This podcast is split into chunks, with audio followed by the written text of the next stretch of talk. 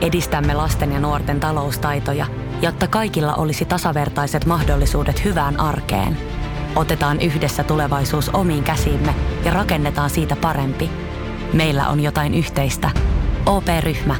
Osuuspankit, OP-yrityspankki, OP-koti ja Pohjola Vakuutus ovat osa OP-ryhmää.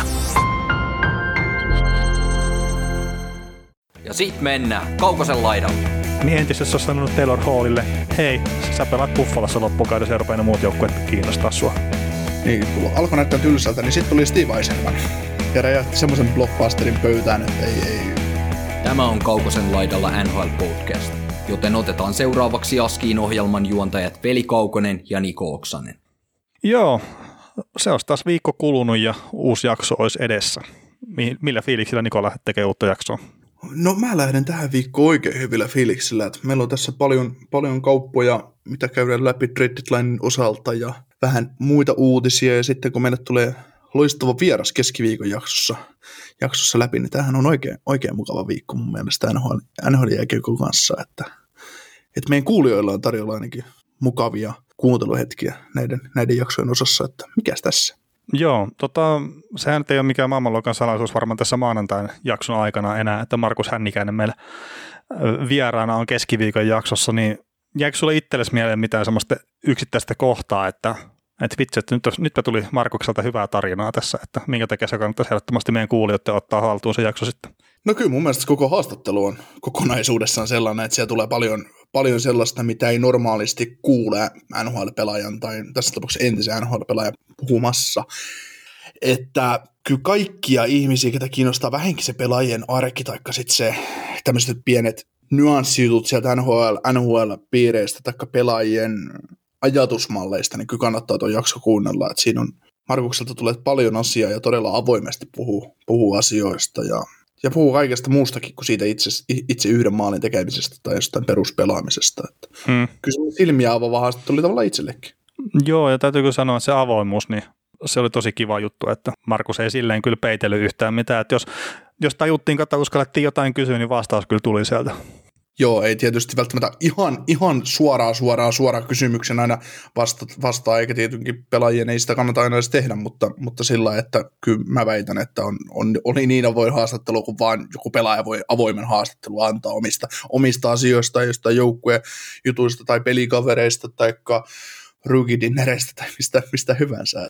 Hmm. Suosittelemme kyllä kuuntelemaan keskiviikon jaksoja ja se on kuitenkin sopia ajatonta materiaalia kaikille hyvin pitkälti. Joo, mutta tota, mitäs tässä muuta peruslätinät alkuun, niin muistakaa seuraa meitä somessa, että toi Twitterissä at nhlpodcast.fi on meidän tagi Instagramissa at kaukosen laidalla ja Facebookissa sama setti ja sitten tilaaminen kannattaa tietenkin aina, että esimerkiksi Podplayn kautta niin kannattaa pistää podcastiin tilauksia, jos nyt vaikka kuuntelet ensimmäistä kertaa tätä.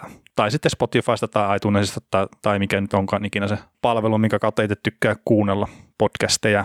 Ja sitten tota, palautetta saa laittaa meille niin sosiaalisessa mediassa kuin sähköpostillakin, ja sähköposti on sitten kaukoisen laidalla at gmail.com.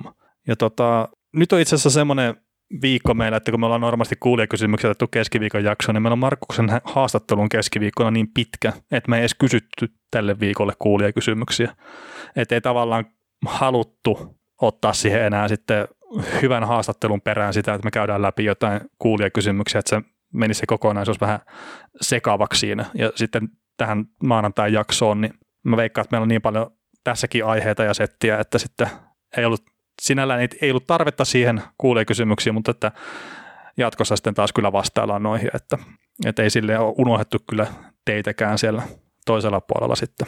Joo, ja meilläkin on edelleen pitkä lista sellaisia kysymyksiä, mitä voidaan käydä jopa jakson verran läpi, jotain, jotain tiettyä aihealuetta tai muuta, että meille tulee paljon hienoja, hienoja kysymyksiä, ja, ja on tullut koko ajan ja tulee varmasti jatkossakin, että kiitos siitä nyt kuitenkin, että, ja se, että meitä halutaan kysyä jotain, jotain niin kuin syviäkin aiheita, niin mun mielestä se on ihan hieno kunnia osoitus tätä podcastia kohtaan ja meitä kohtaan, että meidän mielipiteitä ja näkemyksiä arvostetaan.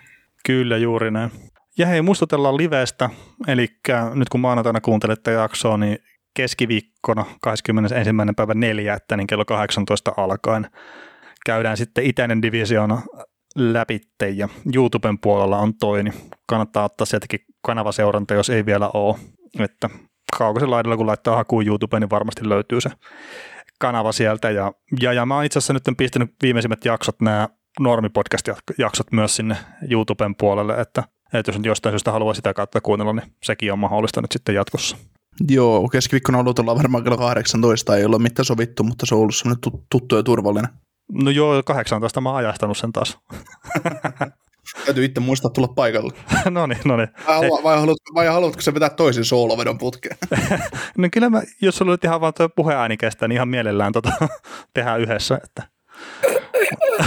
Et, ei siinä se meni kyllä se edellinen live kyllä itsekin, mutta niin, mieluummin täytyy tekee kyllä jonkun toisen kanssa, että semmoinen vastavuoroisuus tulee ja sitten mitä mä sanoin livessä muutamankin kerran, että niin se on ihan kiva, että kun Niko puhut, niin voi sitten itse hörppää välillä vaikka vettä siinä ihan kaikessa rauhassa. Niin ja joskus kun lähtee lapasesta, se saattaa kolme minuuttia kestää, että saa itse hörppää vettä. niin. Kyllä.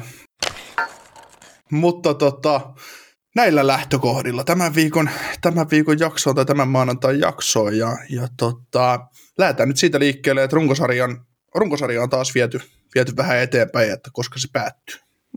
Kukaan ei tiedä varmaan, koska se päättyy. Kyllä Mut... sitä varmaan kesäkuussa muutama peli vielä on. Että... no joo, ei, mutta siis 16.5. nyt oli toi joku päivämäärä, mikä nyt sitten on ehkä siirtynyt jo 19.5. asti, mikä nyt sitten itse asiassa kun miettii, että mitä Coloradossa tapahtuu, niin se saattaa siirtyä taas eteenpäin, niin katsotaan nyt, olettamme, että toukokuun aikana loppuu NHL-runkosarja. Kerta ne nyt haluaa pelaa ne kaikki pelit kuitenkin. Joo, siis mun käsittääkseni tätä on nyt viety Vancouverin takia eteenpäin, tätä runkosarjan päätöstä, että sehän nyt ei välttämättä tarkoita sitä, että vaikka runkosarja oikeasti päättyisi 19.5., mikä tässä nyt on joku, joku päivämäärä, et kun siellä voi ihan hyvin olla niin, että kaksi divisioonaa on saatu valmiiksi ja ne aloittaa pudotuspelit keskenään lätkimään jo ennen kuin muualla on runkosarja ohi, kun tällä hetkellä NHL on sillä helpossa tilanteessa, että jos joku divisioona nyt hommat kuseen, niin se ei vaikuta sitten muihin millään lailla. Että. No kyllä se sillä tavalla vaikuttaa, että sitten sanotaan, että siellä vaikka kun itäinen divisioona vetää jo kolmatta kerrosta No ei ne varmaan kolmatta kertaa vetää pudotuspelejä, mutta ne, ne kerkee ne pari kertaa pelaa siinä pudotuspelejä ja sitten tuolla, ne odottelee edelleenkin, että milloin Vancouver Canucks pääsee pelaamaan runkosarjaa loppuun, niin ne. ei ne varmaan halua antaa sitäkään, että siellä sitten joku jengi joutuu vaikka puolitoista viikkoa venailemaan sitä, että ne muut divarit saa tota omat pudotuspelissä sitten päätökseen asti. Joo, mutta kyllä siinä on taas tietysti, että aina kun peliohjelmia tehdään, niin ni, ni, niitäkin tietysti pystyy kikkailemaan sitten, että ei, ei pelata ihan joka toinen päivä, vaan että pistetään pari, pari päivää taukoa ja annet, otetaan tavallaan sillä se homma kiinni. Että mm, totta kai. Tietysti kyllä se joku taikara, mitä NHLlläkin on, että milloin ne haluaa, haluaa kauden maaliin, maaliin että, että milloin se Stanley Cup on jaettava. jaettava että. Mutta kyllä tässä on just se, että Vancouverilla on nyt kuinka monta peliä niille nyt on sitten siirretty, niin onko niillä nyt neljä peliä ottavaa vastaan tuolla tulossa, niin aika jännä, aika jännä että tekeekö sitä NHL jossain vaiheessa niin, että no, teidän on parempi jättää ne pelaamatta, että kun ei niillä ole mitään merkitystä minkään kanssa, jos ei mm. sitten jos siis... ei sitten Montrealit tai Edmontonit vedä kunnon syväkyykkyä tuohon loppuun ja ole 17 ottelun tappioputkessa yhtäkkiä. Joo, siis no, no, no ottava pelit tulee tuossa ensi viikolla ja sitä seuraavalla viikolla, että nehän tulee tässä niin hyvin nopeasti vastaan. että Vancouver nyt rupeaa pelaamaan sunnuntaina, että niiden piti pelata jo hetkinen lauantaina vai just tänään Ei, lauantaina, vai niiden piti, vai vetikö niiden pelata jo perjantaina? Niin, no mutta kuitenkin, että se siirtyi sitten, kun no tietenkin pelaajat ihan oikeutusti on vähän näreissään siitä, että tässä ei kolme viikkoa tehty yhtään mitään, sitten odotetaan, että tästä lähdetään saman tien sitten pelaamaan, että olisi kiva saada harjoitellakin pari kertaa. Niin se siirtyi, mutta nyt sitten ne ottava pelit tulee nopeasti vastaan, niin sehän on tavallaan se helppo, heittomerkeissä helppo, että ne ottava pelit on siirretty sinne runkosarjan loppuun. Ja sitten niitä olisi voinut ehkä periaatteessa läpsytellä jopa siinäkin kohtaa, kun sitten muut Kanadan divarin jengit pelaa sitten noita pudotuspelejä. Mm. Mutta se, että se on suhkot varma, että ne ei tule sanomaan, että älkää pelatko näitä pelejä, kun niillä ei ole mitään merkitystä. Kert siis rahan takia sillä tulee olemaan merkitystä. Joo, ilman muuta. Ja siinä on just se, mitä Eliotet ja kumppanit on puhunut koko kauden, ja ne puhui jo ennen kauden alkua sitä, että minkä takia on tärkeää, että ei mennä kuplaan, että joukkueet pelaa kotiottelunsa siellä, missä kotiottelu on, tai kotihallissa on, koska siellä on just nämä paikallisponsorit ja muut, mitkä, mitkä sitten taas TV-oikeuksien kautta saa, X, tai seurat saa X määrän rahaa sitten sopimusten mukaan tietysti siitä, että ne laitamainokset ja muut vastaavat näkyy, näkyy, niin kyllähän se on äärettömän tärkeää, että kaikki joukkueet saa niin pelit, pelit sisälle niin NHL-sarjan takia ja joukkueiden takia. Mm, niin, ja sitten on sekin kulma, että toi NHL-varastilaisuus Lotto, niin tuommoisiahan noin saattaa vaikuttaa, että kuka on oikeasti se NHL huonoa joukkoja ja tämmöiset, niin semmoisia just sillä, että kaikki ne pelit pelataan loppuun asti, niin saattaa olla jopa ihan merkittäviäkin sitten vaikutuksia. Joo, Joo mutta mitä niin kuin näihin NHLn öö, runkosarjan päätökseen, niin kuin näin just vaikuttaa, että onko nyt Coloradolta kaksi vai kolme peliä siirretään. Tänä viikonloppuna pitäisi olla Kingsia vastaan kaksi peliä, mutta ne nyt on yksi, molemmat siirretään. Ja Joo, Joo, Pulssia vastaan taas olla sitten myös yksi peli, mikä ehkä siirtyy. Et ensi viikon torstaina tällä tietoa nyt pitäisi sitten jatkuu, mutta että, ö, tässä kun nyt sitten kuuntelette jaksoa, niin mä veikkaan, että te tiedätte jo sitten, että palaako Colorado Avalanche sitten ensi viikon torstaina tai kuluvan viikon torstaina sitten tota peleihin vai ei. Kerta nythän siellä on Crew Power ja Donsko on saanut peräkkäisinä päivinä. Tämä on lisätty sinne koronalistalle. Ja sitten jos nyt niitä tulee lisää, niin sitten Colorado on kaksi viikkoa poissa peleistä, että se on ihan fakto. Ja tässä on se silleen niin kuin, no hyvä ja huono juttu, mutta nämä on 13.4. että nämä on saanut rokotteet tämä joukkue.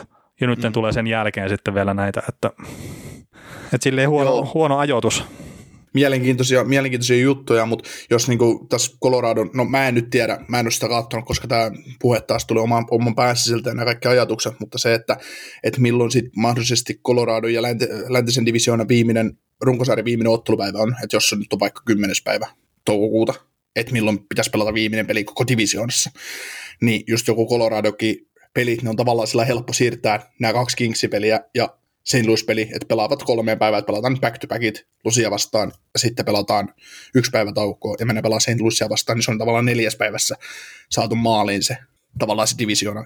Niin sitten se, tavallaan se divisiona ei veny kuitenkaan sitten niin pitkälle. Ja mm, no siis toki kun, ne, toki kun näitä tulee tässä kohtaa näitä siirtoja, niin sitten se vaan se todennäköisyys, että se siirtyy pitemmälle ja pitemmälle, mutta se runkosarjan loppu, niin se on aina isompi. Mm. Et kun ei vaan ole sitä että ei ole vaan mahdollisuutta siirrellä sitten, että sitten se vaan voi, voi olla, että se tosiaan siirtyy taas vähän eteenpäin. Että. Mutta tämä NHL on tällä hetkellä ollut hyvin halukas siihen, että niillä ei ollut mitään ongelmaa siirrellä sitä, että tässä nyt on puolitoista viikkoa tainnut siirtyä tuo runkosarjan lopetus jo eteenpäin siitä, mikä oli alkuperäinen aikataulu. Joo, ja se ei niinku yllätä millään lailla, että se on ihan selkeä, selkeä juttu, että ei tämä ohjelma tule kestää, kestää mikä mm. silloin alkuperäisesti tuli luotua. Että mä en pyöritteli sitä, että meneekö piste sisään, mutta tai mennäänkö piste keskiarvoon niin kuin NHL suhteen, mutta jos NHL kokee, että ne on tehnyt sen verran ilmavan ohjelman tavallaan, niin, niin ei se, tai ilmavan ohjelman niin, että niillä on ollut varaa pistää pelejä sinne keskelle kautta, ja sitten myös varaa siellä, kun runkosarja loppuu, niin ja siis se oli kai se alkuperäinen suunnitelmakin, että, että missä kohtaa se nyt olikaan sitten toukokuuta, että se alkuperäinen ohjelma meni, niin kuin olisi loppunut, niin se oli se suunnitelmakin siinä, että siinä on ainakin se viikko tyhjää, että jos tarvii siirrellä. Ja nyt jos on mennyt vähän sen yli, niin se ei välttämättä ole ongelma. Et jos miettii pudotuspeliaikatauluja ja muita normaalivuosilta, niin ainahan niissä on ollut sitä ilmaa. Ja se, mikä itselle on tosi raivostuttava, niin konferenssifinaalien jälkeen, kun mennään Stanley Cup-finaaleihin, niin se on melkein aina viikko taukoa. Joo, se on ihan uskomatonta, että ne keksii siihen lyödä sen vähintään viisi päivää. No niin, et ja, siis... vaikka, ja, ja, vaikka molemmat konferenssifinaalit menisivät seitsemänteen peliin, niin silti viisi päivää vähintään. Niin, niin, niin. että siis tuommoiset tietenkin saa sitten pois sieltä helposti. Mutta sitten sit on niinku just se, miten niinku esimerkiksi ensimmäinen kierros, koska NHL lyö, lyö aina nämä peliohjelmat lukkoon siinä vaiheessa vasta, kun peliparit tiedetään näin, niin NHL pystyy ensimmäisen kierroksen pelaamaan vaikka 2-3-2 systeemillä, eli pelataan ensin kaksi kotiottelua sen niin kotiedun joukkueen kanssa, sitten ne pelaa kolme, sitten siellä toisen tykönä, ja sitten kaksi viimeistä kutosi ja seiska, mahdollinen kutosi seiska peli pelataan sitten taas kotiedullisen joukkueen tykönä. Nähän pystyy vielä niin muuttaa, mm-hmm. ja kiristää sitä olemaan, että pystytään pelaamaan back to back, tauko, matkustuspäivä, sitten back to back, tauko, yksi peli, matkustuspäivä ja sitten back to back, jos se siitä on kiinni, yllättävän tiukkoa, ja ne pystyy sitten pelaamaan kuitenkin, jos se siitä kiinni. Joo, ja to, to muuten silleen hauska, että jos olisi se kaksi kotipeliä sillä paremmalla joukkueella, vierasjoukkue ottaa ryöstön, niin sitten ne tietää, että pääsi pelaamaan kolme kotipeliä sitten sen jälkeen. Pikkasen on siis semmoisen ryöstön arvo. no, no, no, siis juu. Tuossa oli muuten näihin uh, NHL-säätöihin, ja tässä tietysti iso puheenaihe on koko ajan se, että mikä on Kanadan jouk- divisioonan joukkueen tilanne Final Fourin osalta, että, että koska mahdolliset konferenssifinaalit tai niin sanotut konferenssifinaalit alkaa, että mit, mitä tehdään sille jengille, jengille, mikä Kanadasta sitten Kanadasta pääseekään, on se Kanadan, Kanadan divisioona ykkönen, niin monessa kulmassa on puhuttu sitä, että se viedään USA puolelle, että esimerkiksi Toronto menisi Buffaloon pelaamaan tai jotain muuta vastaavaa koti, kotipelissä siinä vaiheessa. Tietysti Kanadan ja Yhdysvaltain koronatilanne vaikuttaa siihen kanssa paljon, että mikä sitten se rajaylityshomma, että nythän NHL Kanadassa on jo tiivistetty se, että ei tarvita kun, kun oli trade deadline, niin ei tarvita kuin se seitsemän päivää karanteenia siihen, että saat tulla joukkueen mukaan, että miten se, miten se vielä tässä parin seuraavan kuukauden aikana etenee. Mutta kyllä mä tuossa jo yhden kaverin kanssa sitä keskusteltiin, että, tai mä keskustelin tai kerroin tätä asiaa, että mieti ihan oikeasti, tai miettikää niin kuin kaikki kuulijakkeet, kun tuosta Toronto painaa Final Fouri. Koska Toronto on pelannut viimeksi Stanley finaaleissa esimerkiksi? No onko se silloin 60 jotakin, kun se on voittanut se? Niin onko ne sen jälkeen ollut edes finaaleissa, kun ne on 6-7 voittanut? En mä, siis heitä että ei ole ollut. Niin, niin, on mullakin semmoinen kutina perseessä, että eivät ole pelanneet finaaleissa kertakaan selkeä. Tämäkin olisi ollut hyvä tarkistaa, mutta ei, ei, se ei ole pointti tässä. Mietitään, että ne on voittanut, siitä oli 50 vuotta aikaa, kun ne on voittanut mestaruuden viimeksi. Pelataan ehkä, se on jotain kesäkuu, kesä-heinäkuun vaihdetta se, se Final Four ja, ja mahdollisesti Stanley Cup-finaalit. Niin miten Torontossa, jos Toronto nyt pääsee Final Fouriin, niin miten Torontossa se porukko ihan oikeasti reagoi siihen, että ne pelaa konferenssifinaaliin, sitten jos ne pyyhkisi just jonkun Tampan tieltä ja menisi finaaleihin, niin eihän se saatana kaupunki pysy pöksyisässä.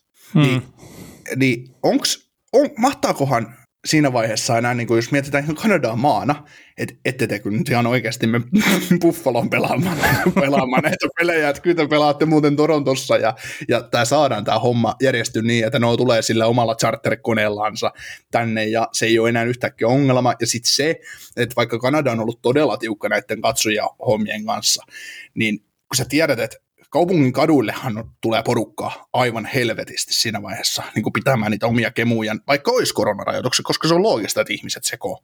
Ja, mm, niin, tai niin kuin, siis aika... sanotaan näin, että mä pidän Kanadaa jonkunnäköisenä sivistysvaltiona, tai en siis jonkunnäköisenä, vaan ihan täysin.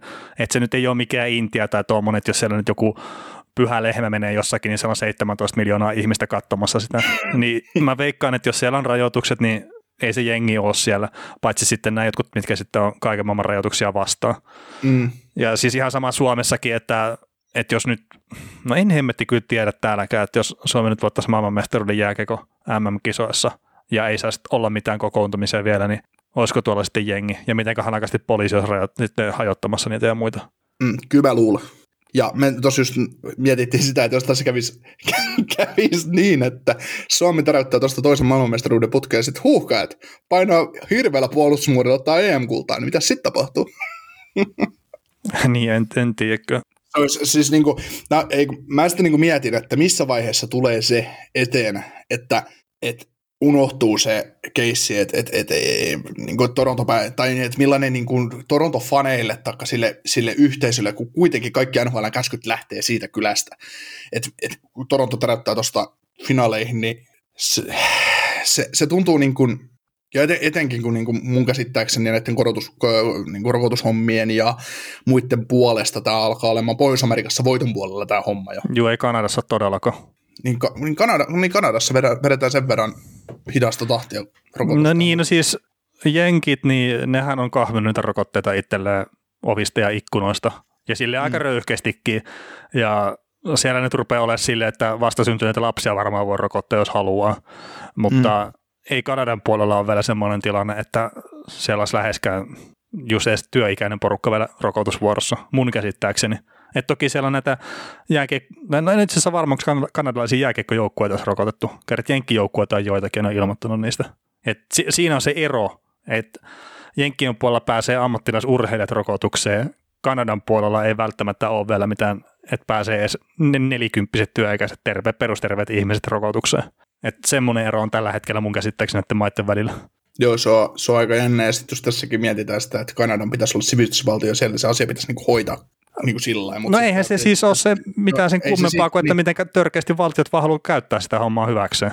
Niin, Et niin, jos miettii oli. Suomessakin ja EU-juttuja ja kaikkea muita, niin kiltisti odotellaan vaan, että milloin meille tulee riittäviä määriä. Tai sitten mm. joku jenkit on sille, että no okei, okay, me tuetaan esimerkiksi sitä Pfizerin hommaa tässä, mutta me halutaan etuosto-oikeus kaikkiin rokotteisiin.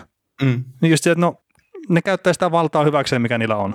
Niin, ja niin, niillä on ihan se mahdollisuus siihen, niin ne tekee sen sitten vaan noin.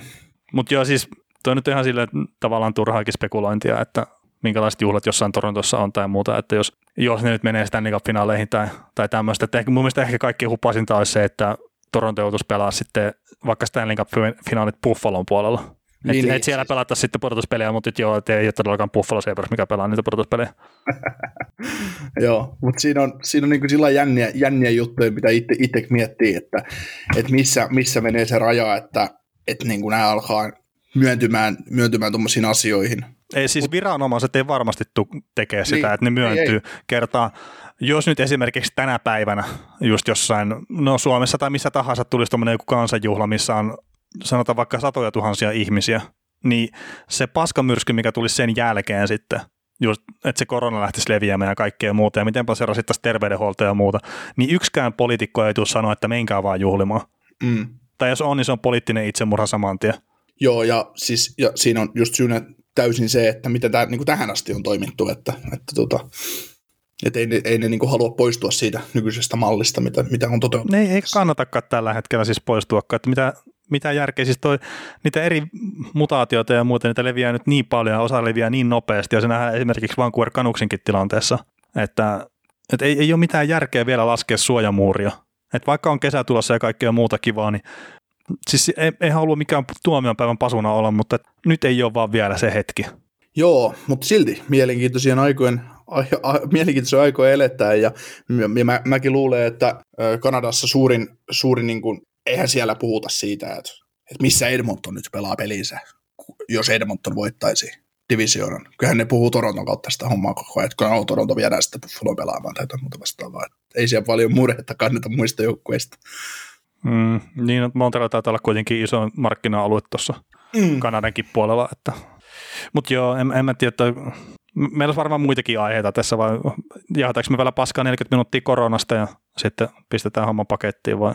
Joo, ei se, kyllä ihan hauskaa puhua. No ei vaan, Kyllä meillä tossa, tota, paljon, paljon aiheita tästä tulee. Ja no, sä sivusikin tuota Coloradoa jo, että siellä Power on pari, pari viikkoa sivussa tai reilu viikko vielä koronahommien takia ja Donskoi tippu. Ja, ja tota, 22. päivä torstaihin asti on joukkue sivussa, että eipä siinä. Eipä siinä mitään. Los Angeles Kings teki neljän vuoden jatkosopimuksen laita vaikka Alexia Fallon kanssa cap hit neljä miljoonaa. Mitä mieltä Fallon jatkosta? Mm, no siitä oli tietenkin monenlaisia huhuja, että minkä suuntaan Jaffalon sopimuskin sitten on, että pelaaja halusi pitempää sopimusta, seura halusi lyhempää sopimusta ja sitten toi neli kertaa nelonen oli se kompromissi ilmeisesti, mihinkä ne päätyi, että Mä en mä tiedä, siis toi ei tietenkään mikään nuori poika enää, että nyt on 27 jo, vaikka vasta vain muutama kaus NRI takana, mutta viime kausi olisi ollut varmaan 50 pistettä, jos olisi täyden runkosarjan pelannut ja tämä on myös menossa siihen, että se 50 pistettä normikaudella, niin, niin, niin en mä nyt välttämättä sano, että ainakaan älyttömän huono sopimus on. Ee, siis joo, mitä mä oon Kingsin pelejä kahtunut ja nähnyt toi Falloa, niin pyörii aina silloin tällöin just score sheetissä, mutta ei se pelillisesti mitään kummallista näytä, että varmaan tästä kun jos se toivottavasti kun Kingsin kannalta nämä prospektit breikkaa läpi, niin tämä kaveri tulee valumaan kolmoskentän laita hyökkäyksi.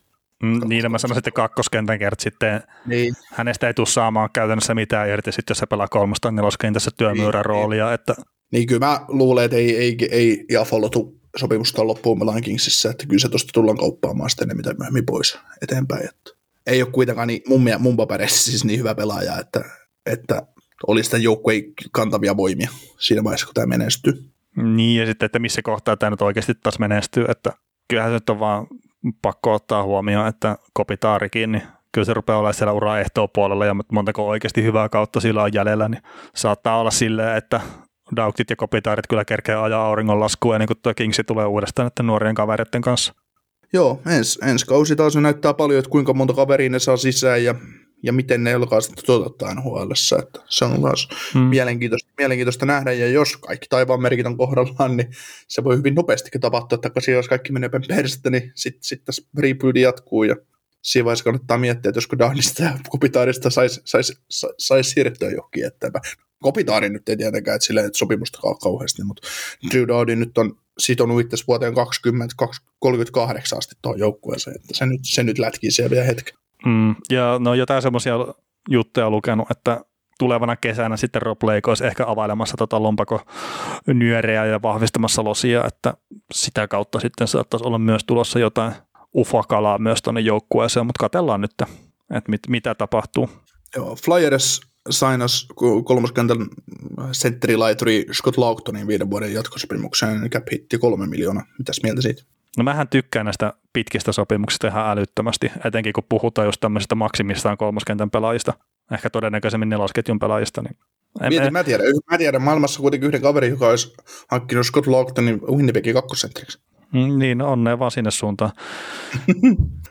Tämä Flyers, siis mä en tiedä. Ja, ja itse asiassa nyt on sille hyvä, meiltä pyydettiin, että minkä takia meidän Flyersin poikia on haukuttu. niin, niin, niin, niin, ehkä me voidaan Scott Logtonin nostaa sitten kolmanneksi lenkiksi siihen Flyersin poikia. Et en mä vaan niinku ymmärrä, että miksi viisi vuotta. Siis cap hittihän ei ole sinällään paha, mutta että miksi niinku sitoo viideksi vuodeksi itse siihen kiinni. Niin, ehkä siinä se on se hu- tavallaan koetaan, että Scott Laughton on tuon joukkueen runkopelaajia ja niitä kavereita, kun tuo joukkue menee eteenpäin, että halutaan, halutaan sitoa toi kaveri siihen, että se on sitten kolmo, laatu kolmosentteri myös tulevaisuudessa ja ajatellaan, että se kolmannen, neljännen kauden jälkeen toi kolme miljoonaa näyttää tosi halvalta ton kaverin osalta, että, että miten tämmöinen jätkä on tänne saatu kiinni, mutta, mutta niin, en mä tiedä, Chuck Fletcher, Chuck Fletcher on yllättävän taitava tekemään outoja sopimuksia. no joo, ja sitten kun se joukko etenkään ei ole menossa minnekään eteenpäin tällä hetkellä, että niin, kyllä tämä, siis tämä Flyersista joku kirjoittikin hyvin, että on tämmöinen joka toisen kauden onnistuja, että joka toinen kausi pelaa pirun hyvää lätkää ja näyttää siltä, että nyt tästä, nyt tästä tulee jotain, sitten joka toinen kausi on täyttä paskaa, niin kuin tämä kausi on ollut. Että, tai siis odotuksiin, meidän odotuksiin nähden, että kyllä se viime, viime niin kuin kuplassakin, niin Flyersin pelaaminen, vaikka se ihan pirun tylsä onkin, niin se silti näytti siltä, että tuossa on hyvä rakenne ja tämä on, tämä on, se on hu, huippu maalivahti ja kaikki näyttää siltä, että joukkue puolustuspelin kautta pystyy voittamaan pelejä ja sitten hyökkäykseen riittää kuitenkin talenttia, mikä pystyy tekemään tarvittavat maalit, että on vaikeasti voitettava joukkue, mutta nyt sitten on maalivahti ja puolustuspeli on vähän kipannut tällä kaudella ja ei sitten, ei sitten ihan jalka riitäkään. Että. Mm, toki Flyers on yksi niitä jengejä, mitkä on koronasta kärsinyt, että tuossa Atletikki kirjoitti just jutun näistä jut- koronavaikutuksista eri joukkueisiin, niin Flyersillakin esimerkiksi ennen korona kävi kylässä settejä, niin kahdeksan voittoa, kolme tappioa varsinaisella pelillä kaksi tappioa varsinaisen pelin jälkeen. Tämä on ennen koronaa. Sen jälkeen 12, 14, 4. Et on se aika kovasti ottanut sitten Flyersinkin toi koronan jälkeinen pelaaminen kiinni. Ja mm. jos ihan puhtaasti maaliarron katsoo, niin ennen koronaa plus 6, koronan jälkeen miinus 34. Buffalo lukemia. Äh, Buffalo lukemia. Mä pääs katon nekin nyt sitten tuossa. Niin, nämä onnistu kuitenkin Buffalolle 6-1 häviää. no Buffalolla oli tota ennen koronaa niin 442 toi voittosaldo tai rekordi sen jälkeen 7, 21, 5. Et se on aika, aika heikkoa ja sitten jos maaliero, niin miinus kolme ennen koronaa ja koronan jälkeen miinus 41. Ja sehän siis tuossa on tosiaan, että jos olet kaksi viikkoa pelaamatta, niin on se hankala siis, että jos mietit sitä, että minkä verran jengit valitteli sitä, kun oli tuossa muutamia kausia sitten, kun oli normaalikaudet, niin oli se viikon tauko, minkä oli itse neuvotellut pelaajat sinne. Ja sitten kun ne tuli sen tauon jälkeen pelaamaan, niin melkein kaikilla joukkoilla oli tappelinen saldo. Ja pelaajat valittelivat sitä, että miten epäreilu tämä on. Niin nyt sitten, jos olet kaksi viikkoa pelaamatta ja sä, siellä osa joukkoista sairastaa tosi pahasti sitten koronan, niin sitten se vaan, miten vaikea se on lähteä pelaamaan sit siinä kohtaa, etenkin kun muut jengit sitten vetää ihan täydellä höyryllä siellä kohti pudotuspelipaikkaa. Että kyllä sitä tulee vähän mieleen se, että itse lähdet sataisen juoksuu telineestä ja muut lähtee lentävällä lähdöllä, että hemmetin vaikea on kyllä lähteä siihen hommaan sitten mukaan enää. Juuri näin. Dallas teki tuossa trade deadline päivänä äh, poiminnan Waivers-listalta, kun Sami Watanen päätyi, päätyi joukkueeseen Devilsin riveistä. Se nyt ei itsessään äh, maailman suuri uutinen ole, että et lähinnä itse mietin, että josko Vatasella alkaisi kulkemaan, kun pääsee puhumaan Suomeen joka päivä, mutta, mutta, mutta Uh, ilmeisesti Vatanen uh, raporttien mukaan on pelannut ihan ok kolmosparissa, että siellä on lätkytellyt menemään. Uh, Sitten tota, tai no niin, mitäs mieltä sä tuosta Vatasesta, että onko uusi alku vai, vai näyttää, alkaako Vatasen osalta näyttää siltä, että NHL se joutuu tekemään töitä jo seuraavan sopimuksen No kyllä se enemmänkin sitä, että tarvii tehdä töitä, että pääsee jatkossa pelaamaan tuolla, että, että uskoisin kyllä, että ensi kaudeksi vielä löytyy ottajia, mutta että sitten rupeako Jyväskylä kutsumaan uudestaan, niin että kyllä pitää pelin tasossa tapahtua jotain, että, että sitten pitempi aikaista jatkoa löytyy vielä tuohon sarjaan. Mm. Kyllä se oli sellainen karu, että tekikö se silloin Anaheimi viisi kertaa vitosen mikä se sopii? En mä muista yhtään. Joo, mutta, mutta kuitenkin niin siitä, että se, se, se oli tavallaan niin kuin siltasopimus, o, o, omanlainen siltasopimus tavallaan sitä, että odoteltiin sitä parempaa päivää, että tämä on huippu top 4, top 4 puolustaja tässä sarjassa, mutta sitten on tultu vaan alaspäin kaikkien säätöjen kautta, että kyllä varmaan avata sille kahden vuoden sop, jatkosoppari johonkin joukkue tai soppari UFO-markkinoilta kahden miljoonan cap hitillä varmasti, varmasti löytyy tai jopa pienemmälläkin, mutta... Ja niin meinaat, että nyt on paremmin ottajia kuin tuossa kuluneella off-seasonilla. Niin, ei varmaan. Että joutuu jonkun aikaa ottelemaan Devilsistäkin soppariin kuitenkin ja ei ole ainakaan mitään tehnyt semmoista, että on samaa markkina-arvoa parantanut.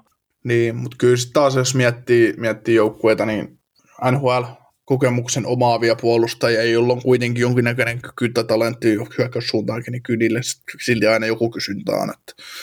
Mm, etenkin kun on se mystinen raitin pakki. niin, mikä, mikä muokkaa tämän tilanteen, mutta en mä, kyllä varmaan Vatanen sen vuoden kahden ja soppari hufamarkkinut jo, jostain saa. Ja... No siis kyllä mä luulen, että se joutuu ottaa sen vuoden ja sitten aika lähellä liigan minimiä, että Ellei nyt sitten tietenkin jotain ihan mystistä tapahdu tuolla Dallasissa ja se sitten löydä ihan uutta tekemistä siihen omaan hommaansa. Joo, mutta Stars ilmoitti myös, että Pisoppi ja Radulov on tämän kauden osalta done. Kyllä. Pisoppi, Pisoppi nyt on sitten sitä voi aina miettiä, että oliko, onko Pisopilla tarvetta tuolle joukkueelle, että siellä on kaksi ihan muutenkin hyvää maalivahtia, että ei, ei, ei niin kuin Dallasin menestystä ole vaadittu Big Benistä jäämään kiinni. Niin, no tietenkin tällä kaudella ei ole peliäkään pelannut, että, että sille vaikea lähteä arvioimaan. Mutta on se edell- no edelleenkin, siis jos Pisoppi on kunnossa, oikeasti kunnossa, niin kyllä mä nyt sanon, että se on sen kolmikon paras maalivahti. Mutta että nähdäänkö me enää ikinä sitä Pisoppia, niin ei välttämättä näinhän se, näinhän se voi, ja, ja sitten saa nähdä, mitä nyt kesällä sitten tapahtuu, että jos Bisoppihan toipuu tästä viimeisimmästä loukkaantumisesta, niin kyllä mä Starsina lähtisi pistää Kudobinia lihoiksi, että Kudobinissa saattaa saattaisi olla jopa jotain pientä vaihtoarvoa, että turhasta Oettingeriä enää on AHL pistää, että hän on kuitenkin todistanut, että hän pystyy olemaan ihan hyvä backup NHL. Mm, ja siellä on Dallasilla tulossa muitakin maalivahteja sitten, että et ei toki ensi kaudeksi, mutta et kuitenkin, että siellä on putki kunnossa tavallaan sitten Quotingerille, että tavallaan tulee se paikka ottaa sitten ykkösen rooli tai jossain kohtaa, on se sitten Pisapilta tai keneltä tahansa, niin, niin, niin siellä on sitten sinne AHLnkin tulossa niitä uusia maalivahteja. Mutta sehän tässä nyt on mielenkiintoinen, etenkin Pisapin kohdalla, kun se pelaa ollenkaan tämän kauden tai tällä kaudella, niin sitä sitten tarvitsisi siinä Lions-draftissa mun ymmärtääkseni suojata ollenkaan. Ja Radolovin kohdalla saattaa olla ihan sama tilanne, että ei välttämättä sitäkään tarvitsisi ehkä suojata että jos on tämmöinen uraa uhkaava vamma, niin sitten ei ole tota, tämmöistä tarvetta sitten NHL Lions draftin sääntöjen mukaan. Mutta katsoo nyt etenkin Radulovin kohdalla, että miten se menee, mutta Pisoppi niin mun ymmärtääkseni nyt käytännössä ulkopuolella siitä Lions draftista. Mm. Niitä ei tarvitse suojata kuin Hudobin maalivahdeista, niin sitten saa pidetty kaikki maalivahdikki vielä. Äh, niin, no näin mä oon sen käsittänyt, joo. Joo, siellä tota, syvyyspakki Joel Hanley teki kahden vuoden jatko 750 tonnin cap hitti. Joel, Joel Hanley ei, ei, ei aiheuta mitään sydämen tykytyksiä missään, paitsi että pelasi, pelasi tärkeässä roolissa Stanley finaaleissa ja Starsin pudotuspeleissä kuplassa. Että sai niin kuin yllättävästi iso, iso roolia siellä tavallaan. tavallaan. Mm. Ja teki, teki, jonkun hienon maalikin mun muistaakseni jotain Colorado vastaan vai Vegasin. En nyt muista, mutta taisi läväyttää ranteella yläkulmaa aivan puskista. Ei se mikä Joel Kiviranta ole kuitenkaan.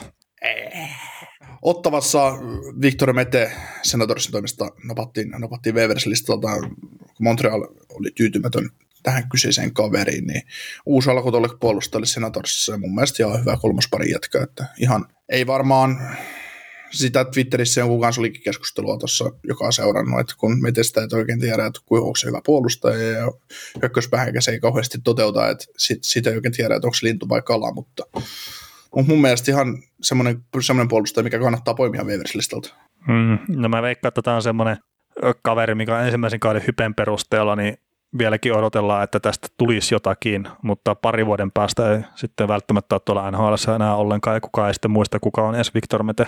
Et sitä mä ihmettelen lähinnä, että Montreali koko kauden piti kiinni siitä, että me missään nimessä ei myydä tätä minnekään tai haluta pistää waiveriä, nyt sitten käytännössä kuitenkin niin tapahtui. Et mit, mitä helvettiä ne piilotteli sitä koko kauden siellä jossain popparikatsomossa? niin, en tiedä.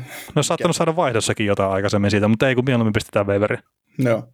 Washington teki pari vuoden jatkosopimuksen hyökkä Connor Shearin kanssa ja cap hitti on puolitoista miljoonaa. Se nyt ei itsessään, itsessään mikään kummallinen juttu, että varmaan isompi juttu on tämä Niklas Backströmin tuhat peliä täyteen. No joo, Niklas Backström sai tuhat peliä täyteen tuossa ja toinen, mikä nyt myös sai tuhat peliä täytin, on Milan Lusic, sitten millään tavalla löytyi Backstreamiin, mutta kaksi tämmöistä suhkut merkittävää merkkipaalua tuli kasa NHL-pelaajille. Ja toi etenkin, siis mä en tiedä miksi mä haluan mennä Lusitsiin, mutta niin etenkin kun miettii, että mitä rooli Lusitsi pelaa, niin tuhat peli on todella paljon.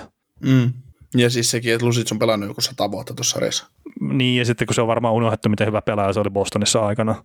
Niin, että tavallaan ne Bostonin näytöt, että se, että se sai sen kuusi kertaa kutosen silloin Edmontonista, vai oliko se jopa isompi, isompi lappu, minkä se sieltä sai, niin oli siis Bostonissa kaikki, kaikkihan sen tiesi, että tuosta kaverista on jo otettu, on jo otettu sitten kaikki irti, mitä siitä voi irti ottaa, hmm. mutta tavallaan ansaittu tavallaan, tai niin kuin NHL nyt on siinä mielessä sarjas, sai, sairas sarja, että siellä maksetaan viimeisistä kausista, eikä siitä, mitä se kaveri oikeasti on. Ja tietysti se markkina on aina sitä, että sä oot just niin hyvä kuin se viimeinen peli, mutta, mutta, mutta.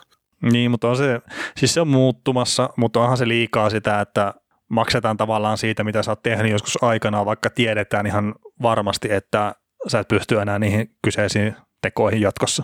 Niin, ja UFO-markkina on siitä raakaa, että, raakaa, että siellä, on, siellä on aina sitten se 31 jenkiä kilpailemassa niistä pelaajista, että, että siellä markkinapelaaja ottaa sen siilin, mikä se kokee parhaaksi ja missä maksetaan ehkä eniten. Että hmm.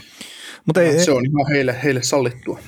Mutta ei siinä tosiaan toi Backströmikin, että näin kaikessa hiljaisuudessa se tonni tuli täyteen, että mekään ei käytännössä puhuta sitä yhtään mitään. Niin kuin sekin pusitsi suoraan. niin. Mutta kyllä siis niin Ovechkin niin maalihanttia ja kaikkea tämmöistä kyllä niin kuin uutisoidaan ihan joka päivä, mutta tämä Backstreamin hommakin, niin kyllä meidän mennään ihan täysin ohi, että tämmöinen merkkipallo tuli tosiaan täyteen. Ja... Niin, Backstrom, Backstromkin otti hopeisen maailman sijasta puumaailman. sen verran, sen verran, sen verran tota, noin anti, anti-juhla ihminen hänkin on, että anna mulla vanha jofaa. hmm. Mutta tota, tämän oman aikakautensa yksi parhaita pelirakentajia ja on, on omalla osalla ollut kyllä myös kasvattamassa niitä Ovechkinikin maalimääriä, ja en nyt tahdo sanoa tätä taas sillä, että Ovechkin ei ole tehnyt paljon maaleja ilman Backströmiäkin, mutta on ollut osittain myös siinä mukana tässä historian tekemisessä. On, ja siis kyllähän Backström on pelaaja, joka, joka ei niinku saa sitä palstatilaa, mikä sen tarvitsisi saada, että jos NHL on puhuttu niin Alexander Parkkovia ja kumppaneita aliarvostetuiksi pelaajaksi, niin kyllä tässä sitten on vielä paljon niin. pelaaja, että ei se, ei se että vaikka, vaikka hänellä palkkakuitti onkin tällä hetkellä ihan hyvän näköinen ja hän on hyvät pisteet ja rahat tehnyt, niin ei Backstromista puhuta niin paljon, mitä siitä tarvitsisi puhua, että, että ihan niin kuin käsittämätön, käsittämättömän hyvä pelaaja ja, ja varmasti paras päivä on jo mennyt ohitte, mutta mutta silti, silti ton, ton tyylisenä pelaajana niin pystyy kyllä venyttämään, venyttämään uransa aika pitkäksi, että olemaan kyllä, vielä, vielä tulevaisuudessakin. Ihan varmasti. Sitten tämä sun lempisopimus näistä meidän suppareista, että Adam Lowry napsautti tuosta sitten viiden vuoden jatkon, jatkon Winnipeg Jetsin kanssa. Se cap on 325 ja ajava soppariarvo oli 2,9 miljoonaa per kausi. Niin tota, sano sä nyt mielipide tästä Lowrysta, niin mä, mä, mä, mä sitten posin kautta No siis tämäkin on pituus. Ihan en ymmärrä, että, että minkä takia. Siis tietenkin mun ymmärtääkseni Adamin Faija on tuossa organisaatiossa mukana valmennushommissa ja näin, että vaikuttaako tämmöiset jutut, mutta siis viisi vuotta kolmosketjun pelaajalle, ihan sama kuka se on, niin se on mun mielestä liian pitkä sopimus. Ja mä, mä oon mun mielestä aika tasalaatuisesti tätä sanonut kyllä jo, vähän niin kuin joka pelaajan kohdalla, että tämä ei ole pelkästään nyt Lauriin liittyvä. Mm. Joo, mä itse ynnäilin noita Winnipeg Jetsin joukkuetta, joukkueen rakennetta, valmentajaa, pelityyliä ja kaikkea muuta ja ynnäilin niin tulee jo joku, joku kuukausi sitten, että mitä, millaisia sopimuksia nämä pelaajat tulee, tai näille pelaajille täytyisi tehdä, tai missä menee se niin raja, että paljon pelaajille saa maksaa. Ja mä laskin jossain mielessäni, että Lowry, Lowry jatko on jossain 3,2 3,5 välissä, mitä, se tulee, mitä sille rahaa voi maksaa, että yhtään enempää ei saa, saa mennä. Mä pidän niitä mielessäni tätä ihan hyvänä, hyvänä jatkona, ja niin kuin tietysti kolme vuotta olisi tietty parempi kuin viisi vuotta ja, ja näin, mutta kolmoskentän tuommoinen Jetsin näköinen pelaaja, sitten kun mietitään, että jos ne tuosta tekee vielä Duboisille, tai kun tekee Duboisille oletettavasti jatkosopimuksen vuoden päästä, niin kyllä se keski, keskikaista näyttää ihan hyvältä, hyvältä. ja en mä tuosta Lovrista, että jos se kolme hyvää vuotta tuohon tulee, nyt tähän hänkin on 28, että niinkin vanha jarru, että mua on vuoden vanhempi, niin, niin, niin, jos hän kolme hyvää kautta vielä tuossa lätkyttelee menevän, pystyy pelaamaan hyvää puolustavaa roolia, muutaman maalin, muutaman pisteen tekee siihen kylkeen, niin ja ennen kaikkea pelaa sitten Jetsin näköistä peliä, niin sehän tässä se idea on, että kyllä varmaan Lovrista vielä sit, jos sit nuo haluaa eroon, tai joku tulee,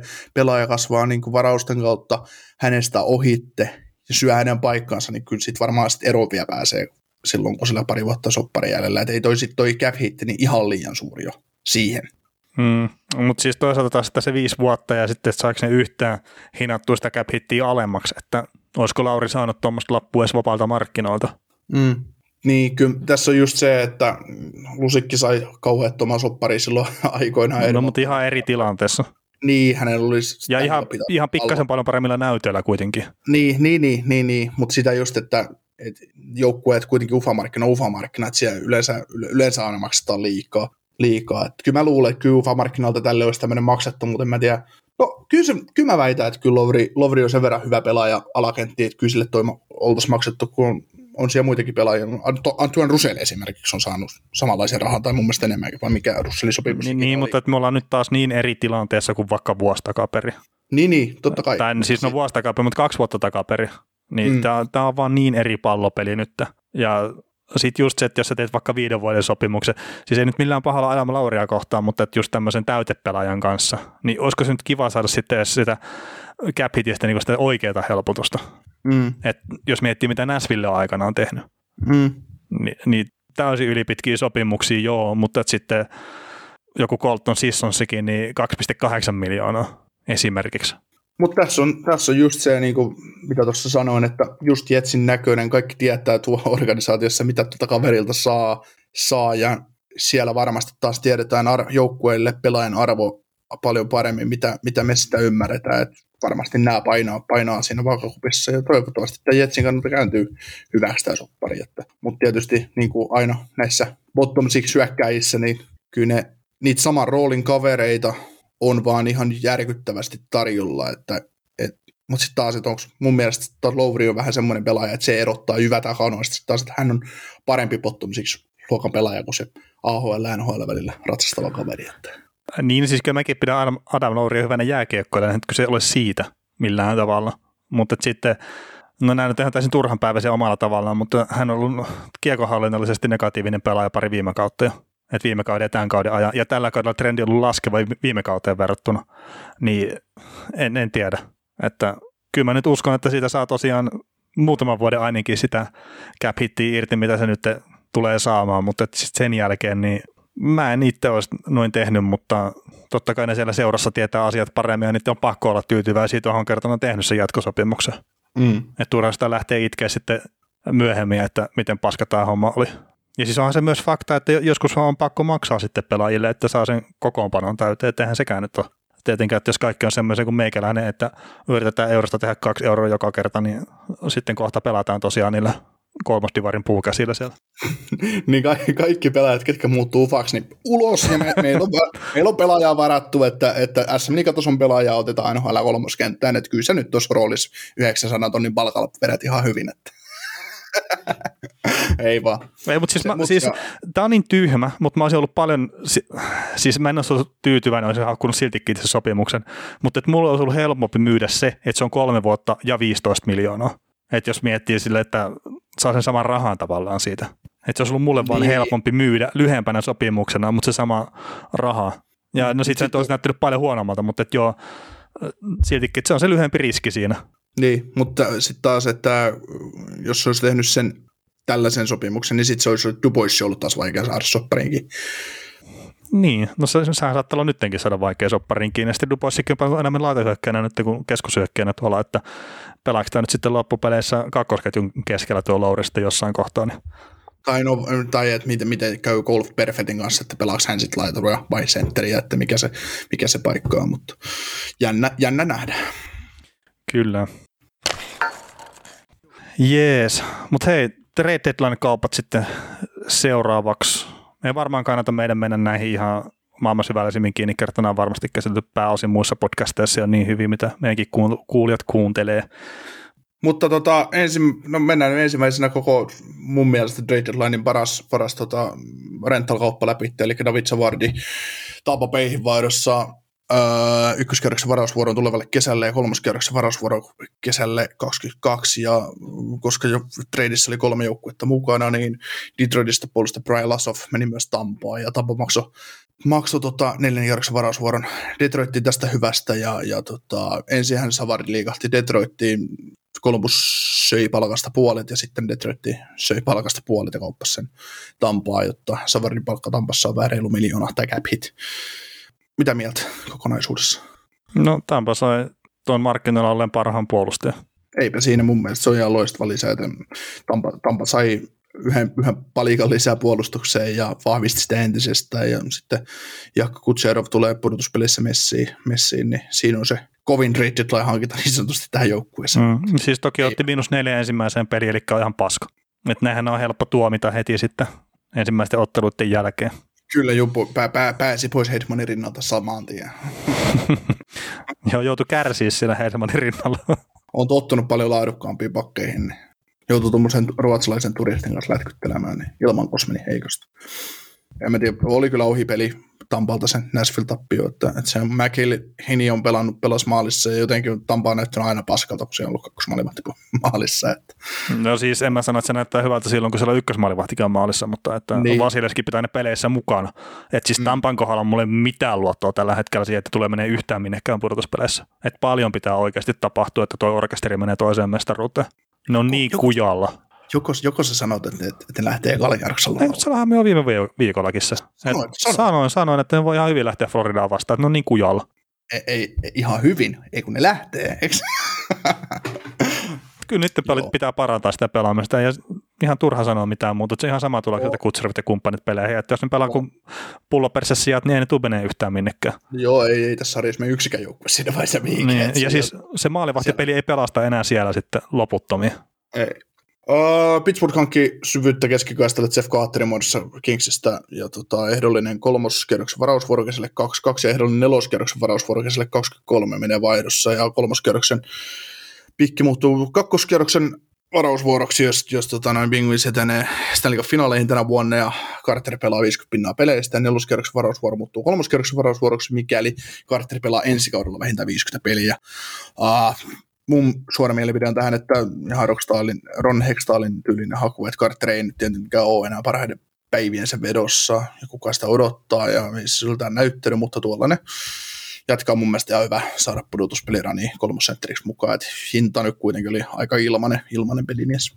No joo, ei tämä nyt muuta Pittsburghin menemistä suuntaan tai toiseen, että en nyt näkisi mestarisuosikkina tämänkään jälkeen ja ehkä se mielenkiintoisin sitten Carterin kohdalla, että lopettaako se sitten tämän kauden jälkeen vai ei.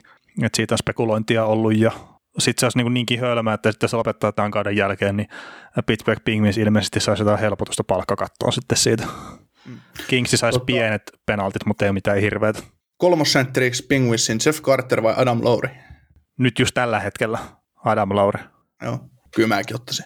Ottaisin, ottaisin Lowry mieluummin. Mm, Carterilla on tosi, sitten taas jos miettii sitä, niin sillä on se isompi potentiaali ratkaista se peli, mutta jos miettii kokonaisuutta, niin Adam Lowry kyllä se Carteri nyt sen verran vielä kiinni, niin mitä sitä Kingsissä on nähnyt, niin kyllä se siellä perässä, perässä vedettävä aika lailla ollut, että ei pysy paljon pelille ottuun. Tota, Boston teki semmoisen ryöstön, kun ne sai mun mielestä vähän liiankin halvalla Taylor Hallin Buffalosta. Hallin lisäksi Buffalon, Buffalo, ää, Buffalosta Bostoniin, Bostoniin päätyy ehkä kuudentisella sarja vaihdossa. Anders Björkkiä kakkoskierroksen varaus tulevalle kesälle ja, ja tota, mun mielestä Hallin hinta laski todella alas ja kyllä tässä niin voidaan ryöstöstä alkaa puhumaan. Että, että tota, Hallin tasohan Brucein kakkoskentässä on tosi mielenkiintoista nähdä, kun ei kuitenkaan voimaa lisää tuo, paitsi että on nyt sitten osoittautunut hirveäksi maalintekijäksi ensimmäisten pelien perusteella. Hmm, tehnyt jo kaksi maalia siellä. Onko jopa kolme? Kun teki mun kaksi, kaksi maalia mun mielestä, teki tuo viime peli, ja mun mielestä se kerkesi sitä ennen jotenkin. En ole ihan varma, mutta... No katsotaan, kun mäkin katsoin kyllä jopa nämä molemmat pelit, missä se on maalinteossa onnistunut, mutta onko mä sitten sen toisen maalin missannut jotenkin, tai ei ole vaan muistijälki jäänyt itsellä. Ei, kyllä se on yksittäiset maalit molemmissa. Oh joo, okei. Okay. Joo. No niin. Se oli se ensimmäinen maali vielä, minkä se teki siinä toisessa pelissään.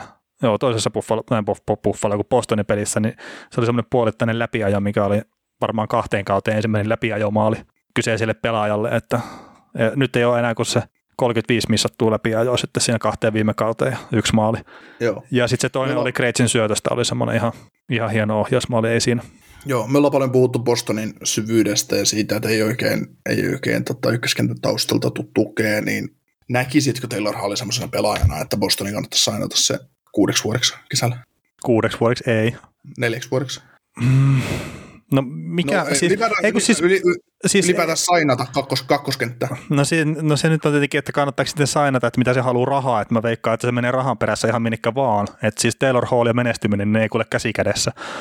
Mutta tota, siis mikä on Patrick Sperseronin ja ton Brad Marsandin ikkuna vielä? Miten pitkään ne on menestyksellisiä pelaajia tai hyviä pelaajia? Siinä on se, että minkä, miksi aikaa esimerkiksi Taylor Hall tai ihan sama kuka se on se pelaaja, jota ne haluaa vahvistukset sinne niin siinä on se, että onko se kaksi vuotta, kolme vuotta, neljä vuotta. No neljä vuotta ihan varmasti on liikaa, mutta onko kaksi vuotta? Mm.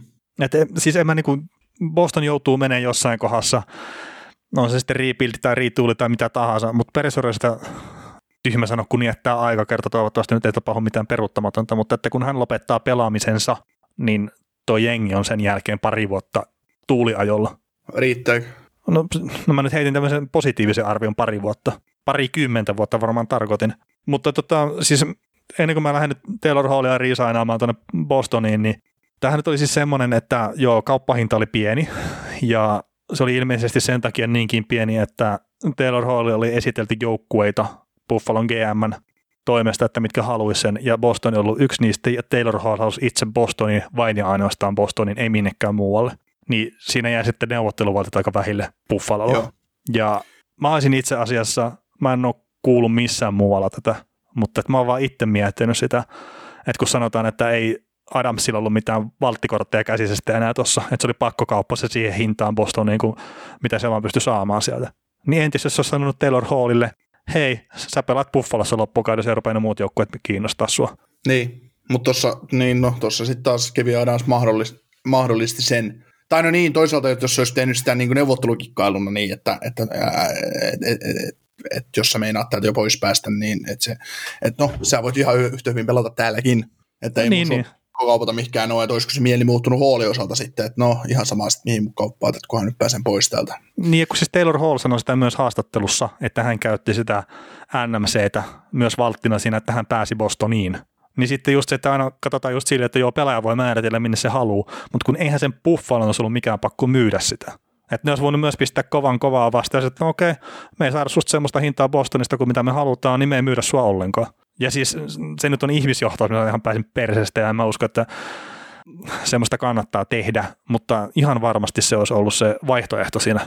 Joo, Öö, Anders Björkki tuo tuota, tasalaatua tuonne, tuonne Buffaloon, mitä siellä nyt on muutenkin tuota keskinkertaista, keskinkertaista suorittimista ja mihin toi kakkoskerroksen varausvuoro sitten tulevana kesänä kääntyy, niin se on jännä nähdä, mutta kyllä toi, kyllä toi vaihto Arvo Hallista sitten niin kuin loppupeleissä on se vaan, on se vaan niin kuin liian vähän, vaikka tietysti en mäkä siitä olisi Firstia maksanut, mutta, mutta, mutta markkinoilla. No olit pari viikkoa sitten vielä maksamassa. Oli vai? Kyllä mä muistan, kun sä jotain käytiin keskustelua siitä Taylor Hallin arvosta, niin kyllä sä olit sitä vielä ykköstä ihan selkeästi saamassa Buffalolle. Ja, ja tämä oli ennen niitä uutisia, ennen kuin Elliot Friedman kertoi, että tuskin tulevat saamaan sitä ykköskerrosta.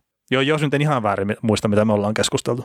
Joo, eikö mä sitä oli just, että, että Taylor mielessäni pitänyt sitä koko ajan niin, että jossain määrin, että Hallin arvo laskee, että, että kuka, kuka, kuka siitä sitten maksaa sen firstin, että kuitenkin markkina markkina, että esimerkiksi toi Kekäläinen teki omia siirtoja, millä hän nosti tavallaan vai laski, en mä muista, no miten se nyt ihan, ihan sama, mutta kuitenkin niin mä pelkä, taisin pelätä sitä, että kyllä joku iskee Hallin se Wurstin, että ne saa sen sieltä.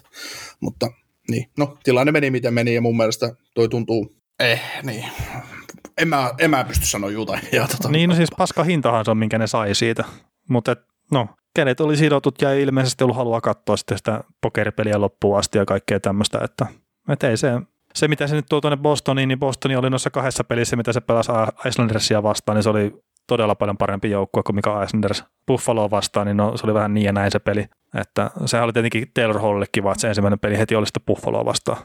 Joo. Sam Bennett, äh, päätyi Flamesista sitten lopulta Floridaan ja, ja tota, Bennettin lisäksi Flames maksoi kuuden kerroksen varausvuoron kesän 22 draftiin. Vaihdossa äh, Florida lähetti Gallagherin kakkoskerroksen varausvuoron kesälle 22 ja ruotsalaisjakka Emil Heinemannin, joka on kakkoskerroksen varaus viime kesän draftista. Ja mun mielestä Benetti tuo syvyyttä Panthersia pystyy pelaamaan niin keskellä kuin laidassa ja vähän erilaisissa roolissa myös puolustussuuntaan ja hyökkäyssuuntaan antaa, antaa tuota tukea. Mun mielestä toi kanadalainen hyökkäjä toimii tuossa Gwenvillen pelityyliin loistavasti tai sopii siihen ja pudotuspeleissä nostaa arvoa, niin kuin säkin monta vuotta sitä puhunut, että on äärijätkä niissä peleissä. Ja tota, ajattelen näin, että toivottavasti löytää uuden ilon pelaamisen Panthersissa ja tuossa jengissä. Ja, ja tota, Heineman pelaa tällä hetkellä Ruotsissa kotikaupungissa Leksandsin riveissä ja tällä kaudella SHL Ruusars 43 peliä ja 13 pistettä. Että hetken aikaa siellä saa marinoitua tuo kaveri, että se muuttuu sitten Flamesille iloksi. Että. Mitäs mieltä tästä?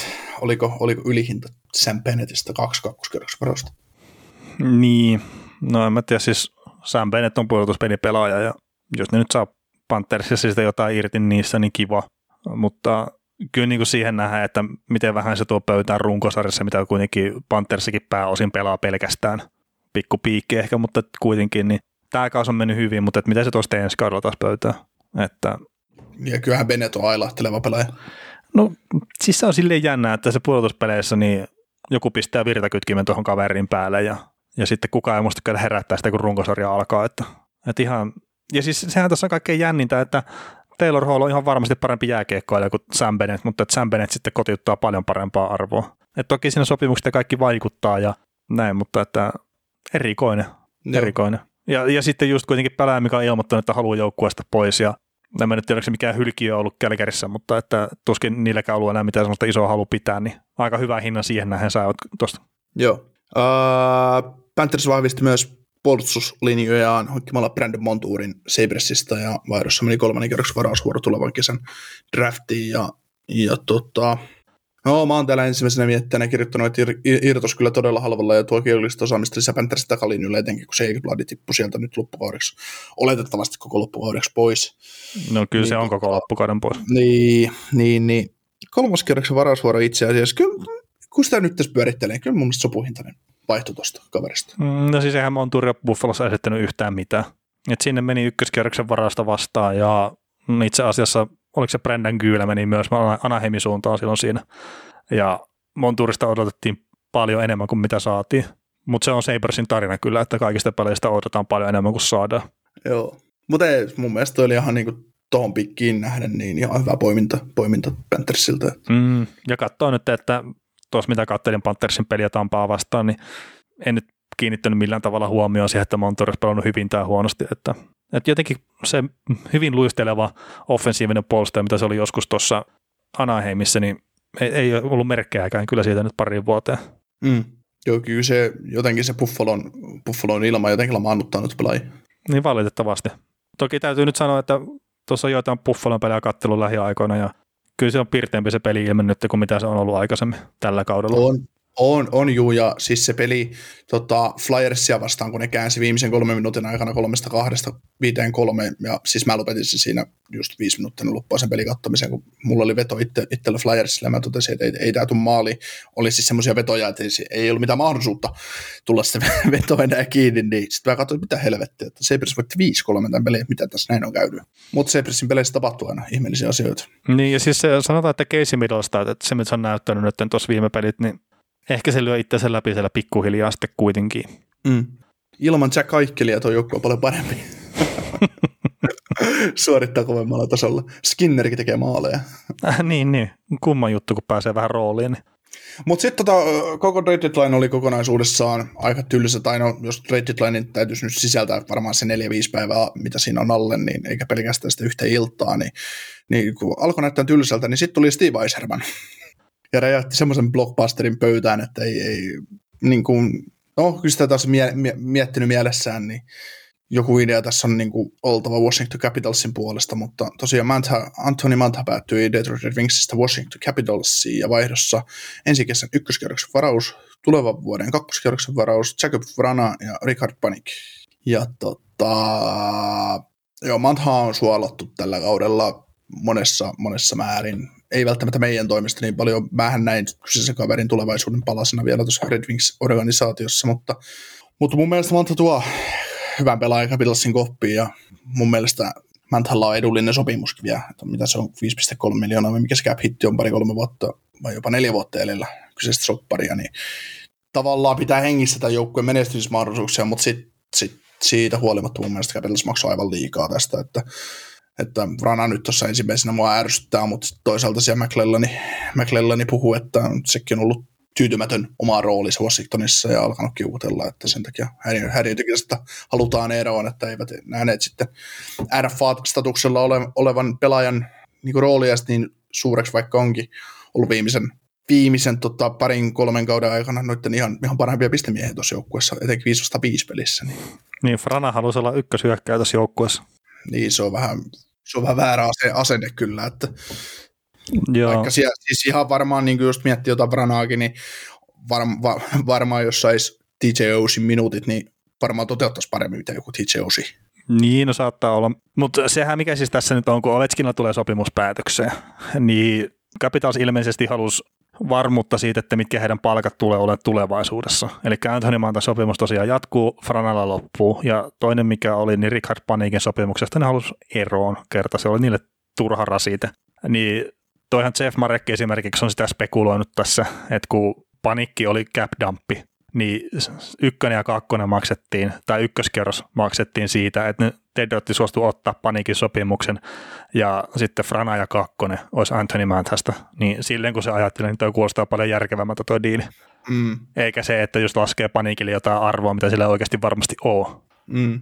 Joo, et siis mitähän tuossa palkkoja nyt, eikö niin palkkoja melkein siirtynyt äh, saman verran niin kuin Detroittiin, mitä Mantha tuo taas sisälle? Eikö se aika päittäin palkat mennyt tässä? Joo, joo, mutta sitten siellä on se jatkuva sopimus sitten panikillakin. Joo, joo, joo, joo. että sitä, sitä just, että Manthasta Capitalsi saa sen, että jos niillä on se neljä, kolme, neljä vuotta, mitä onko se jatkosopimus, tai sopimuksen, sopimusta vielä jäljellä Manthalla, ja mikä se on sitten se reilu viisi miljoonaa, mikä hänen palkkansa on, niin, niin, niin, niin tavallaan yhdellä kahdella pelaajalla saatiin yksi pelaaja sisään, minkä sopimus jatkuu, ja se on se, on, se, on se raha, eikä joku Vranaki, niin pelillinen arvo olisi mun mielestä nostanut Vranan sopimuksen aika korkeaksi jopa RF-statuksesta huolimatta, että ei, ei, ei toi jätkän pelillisten näyttöjen puolesta tarvi millään pähkinöillä pelata.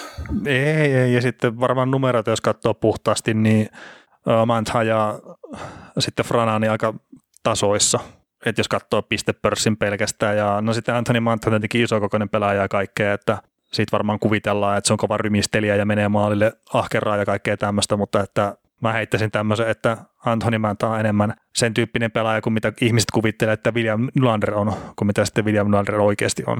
Että Anthony Mantha on semmoinen pehmeällä alueella pyöriä kyllä, että ei, ei tavallaan käytä sitä kokoonsa ja potentiaaliaan hyväksi maksimaalisella tavalla. Joo. On kyllä astunut ihan hyvin tuon Capitalsiin, että tehnyt ihan hyvin pari-kolme maalia ja pisteitä tämän ensimmäisiin peleihin, mitä on päässyt sisään. Että.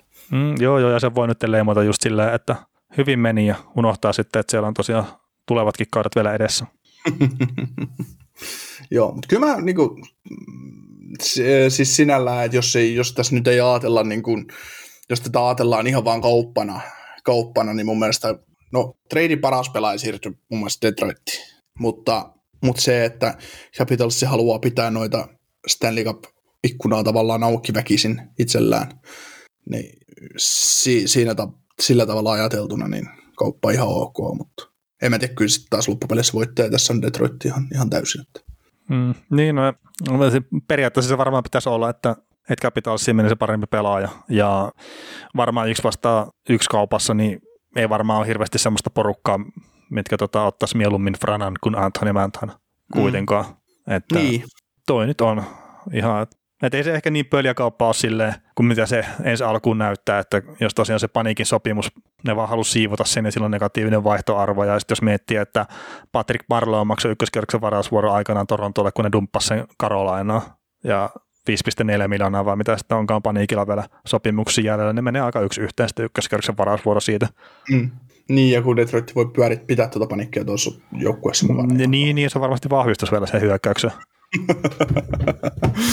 Joo. Mutta mennään eteenpäin tästä Devon Daphnikista. en muista oliko jo puhetta, mutta hänet kaupattiin Sanhoista Colorado Avalanche vaihdossa meni puolustaja Greg Pateri ja viidennen kerroksen varausvuoro kesälle 21, eli ensi vuodelle syyttä maalivahtiosastolle, eipä siinä mitään muuta. Et Coloradon kusessa, jos Grubauer jo joka tapauksessa, että eipä se nyt tilannetta isosti muuttunut. Uh, Sitten tämä minua itseäni suuresti yllättynyt kauppa, jossa Heido Flori. Joo, hei, tota, perutetaan sen verran vielä Coloradoon, vaikka mä sanoin, että mennään nopeasti läpi, niin, niin, niin siis ensinnäkin Devan Dabnik on paska maalivahti, yksi NHL paskimpia, mutta siis Joe Säkikki oli myös Big Game Huntingissa mukana ja Carl Söderberg lähti myös takaisin tuonne Coloradoon, että näin isoja kaloja sinne löytyi sitten. Mm-hmm. Et vähän kokeiltiin veden tota, lämpötila varpaalla, mutta ei uskallettu hyppää vielä, hyppää vielä sitten kyllä pää edellä veteen. Että Joo, kyllä se oli, tota, se, se oli just, että mä, mäkin sitä sulle hehkuttelin, että no niin, Joe, tee ratkaisu, tee ratkaisu, tee joku iso kauppa. Sitten sä lait, ei. niin, Söderberg, hyvä. ei, mutta siis tästä tuli vähän semmoinen fiilis, että Sakikki ei oikeasti uskaltanut lähteä vetää liipasimesta isosti. Et vaikka se itsekin tiedostaa sen, että niillä ei ole kovin paljon niitä yrityksiä nyt tässä Stanley Cupin suhteen, niin siitäkin huolimatta jäi kutipiippuun kyllä tosi pahasti nyt.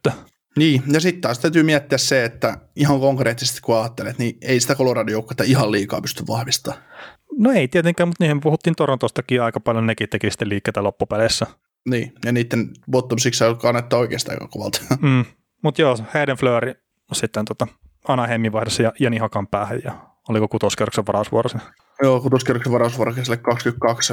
Niin mä en pitkälti ymmärrä, mikä tuolla Karolana on tarve päästä eroon tuosta Fleuristä, mutta ehkä siellä nähtiin hänen potentiaalinsa, että se on, se on aika lailla maksimi, ja jos ne tarvii vähän römuluita sinne kolmospariin, niin niin Hakanpää on siihen varmaan ihan hyvä, hyvä vaihtoehto. Hakanpää on pelannut tietysti plusmerkkisen kauden Anaheimissa, että ei siinä, että mutta mun mielestä kyllä Daxilta edelleen on niin hyvä kauppa. No joo, ja sitten Karolina puolesta, niin olisiko tuo Fleury sitten ollut expansion draftissa sitten tavallaan ja ulkopuolelta, niin sitäkin kautta, että jos ei tavallaan ole mitään semmoista ajatusta, että miten sitä käyttäisiin tällä kaudella ja sitten, että Hakanpää tuo jonkunnäköisen isänä otteen sinne puolustukseen, mitä siellä ei välttämättä sitten ole niin paljon, niin silleen, että näkee niin sen molemmin puolin, mutta että kyllä mä nyt Fleurin mieluummin ottaisin kuin Hakanpää tällä hetkellä. Mm. Niin, ja Fleurilla kuitenkin saattaa se potentiaali olla siihen top 4 puolustaja. Mm, niin, niin, just sen potentiaalin takia, että tällä hetkellä Hakanpää todennäköisesti tuo enemmän pöydälle kyllä kuin Fleury. Niin. Jotkut on Suomessa sitten surkuttelijat ykkösparista, Hakanpää joutuu nyt kolmospariin, mutta mm, sehän tarkoittaa sitä, että se on, hänen pelipaikkansa realisoituu, että missä hänen kuuluu oikeasti pelata. niin, niin, niin. Joo. Sitten Anaheim päätti ryvästää Toronton.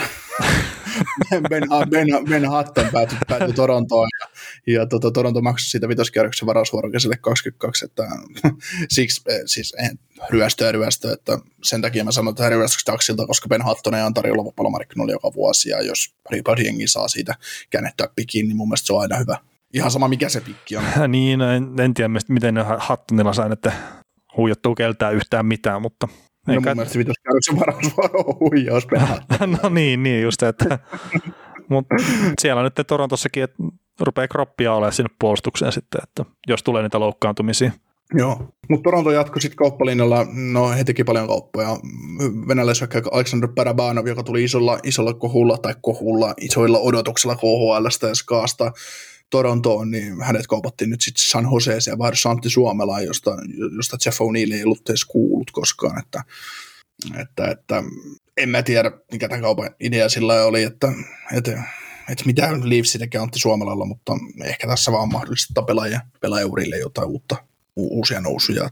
Hmm. En tiedä. Ehkä siellä toisaalta voi tietysti, tietysti tulla San Joseen puolelta, että ne näkee Parapanovissa jotain, mitä, mitä Toronto ei ei näe, ja ne sai sitten sellaisen pelaajan, mitä ne on saattanut kytätä jo KHL. Mm. Siinä voi olla tietysti Joo, ja sitten, no mä en tiedä, miksi mä tuohon Penahattoniin haluan vielä palaa, mutta että jos miettii sitä jengiä, mikä oli Torontolla kuplapudotuspeleissä viimeisessä pelissä puolustuksessa, kun siellä oli vähän loukkaantumisia tullut, niin siellä ollut Morgan Riley, Justin Hall, Cody Sisi, Travis Dermotti, Martin Marintsin ja sitten Tyson Barry on pelannut ihan vain muutamia minuutteja siinä, kahdeksan minuuttia siinä pelissä.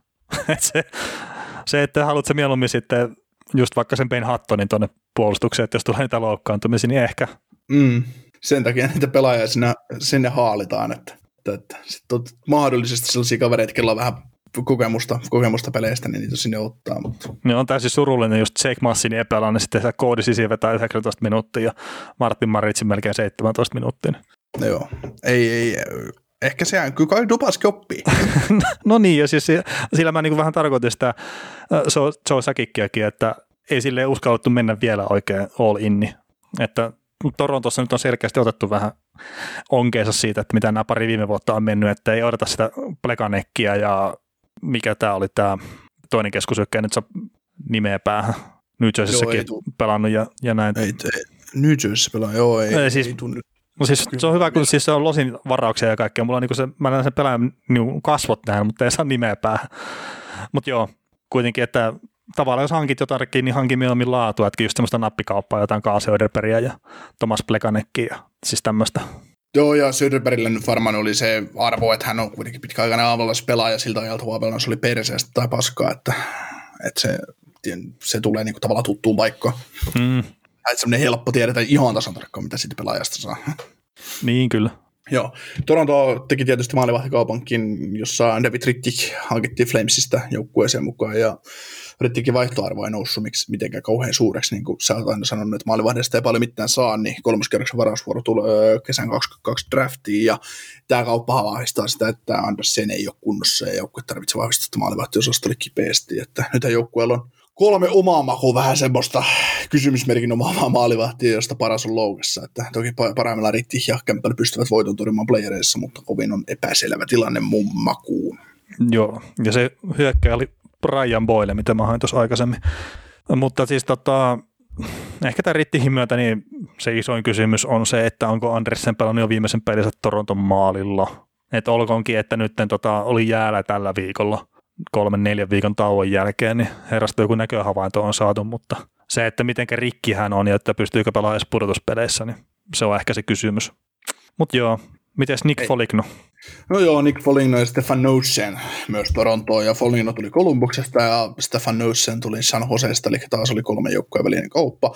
Leaves maksoi Kolumbukselle firstin tulevaan draftiin ja neloskierroksen varausvuoron kesän 22 draftiin. Ja San Jose söi Folignon palkkaa ja sai siitä palkinnoksi neljännen kerroksen varausvuoron tulevan kesän draftiin ja kauppasi siinä samassa Notionin Torontoon. Ja ja mun mielestä tämä kauppa, niin kekäläinen pääsi rahastaa kapteenilla aika hyvin, että kuitenkin uskomus on, että Foligno tekee uuden sopimuksen Kolumbuksen kanssa kesällä ja, ja tota, Folignosta mun mielestä Toronto sai krittiä, krittiä sinne bottom mm. osastolle ja, tai ehkä paremmin middle six osastolle, mutta Foligno on myös monikäyttöinen pelaaja, että, että sillain oma makuun, kun Kolumbuksen pelejä katsonut, niin eihän Foligno sieltä miksi mitenkään niin erotu, kun kaikki koko joukko on täynnä samannäköisiä pelaajia, mutta ei ehkä niin kuin ilmeen puolesta, mutta niin pelityylinsä puolesta, puolesta, mutta kyllä vähän niin kuin hämmentää, että first ja neloskierroksen varaus maksaa Folignosta.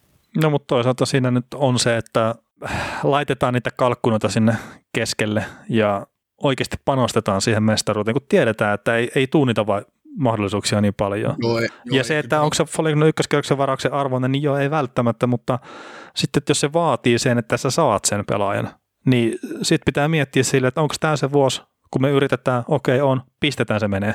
Ja sitten se on loppupää ykköskerroksen varausvuoro, niin mitä väliä sillä on? Niin, niin, niin, niin, se on jo ihan totta, että jos siellä kovetaan, että Folin on just se kaveri, mikä me tänne, tänne halutaan, että se tekee tästä joukkueesta, se on se viimeinen palanen tähän mahdolliseen mestaruustaistoon, niin se sitten hankitaan sinne, hmm. että oli mikä hyvänsä, että, että, että tämäkin on niin Toronto kannalta on kammottava tilanne se, että niiden kokoonpanon mielestä nyt on tosi hyvältä, mutta ei, sit, mikä tuo maalivahtitilanne on? No, no se on se maalivahtitilanne kysymysmerkki ja tämä on tietenkin mä en ymmärrä, miten jotkut on onnistunut saamaan tai jotenkin, että kekäläinen on tehnyt paskoja siirtoja tai muuta, että saa kolme ykköskierrosta tästä siirtotakareella sisään, mutta silti jotenkin tempoilevaa rakennusta. Että mun mielestä se on niin kuin ihan selkeä tavalla, että silloin kun yritetään ja mennään all in, niin sitten mennään ja sitten jos tarvii joskus ottaa taka-askelta, päästään taas eteenpäin, niin sitten tehdään näin, että myydään niitä pelaajia, joilta loppuu sopimukset, niin myydään mm. ne pois. Etenkin jos tiedetään, että se Folignakin on tulossa takaisin sitten myöhemmin. Mm.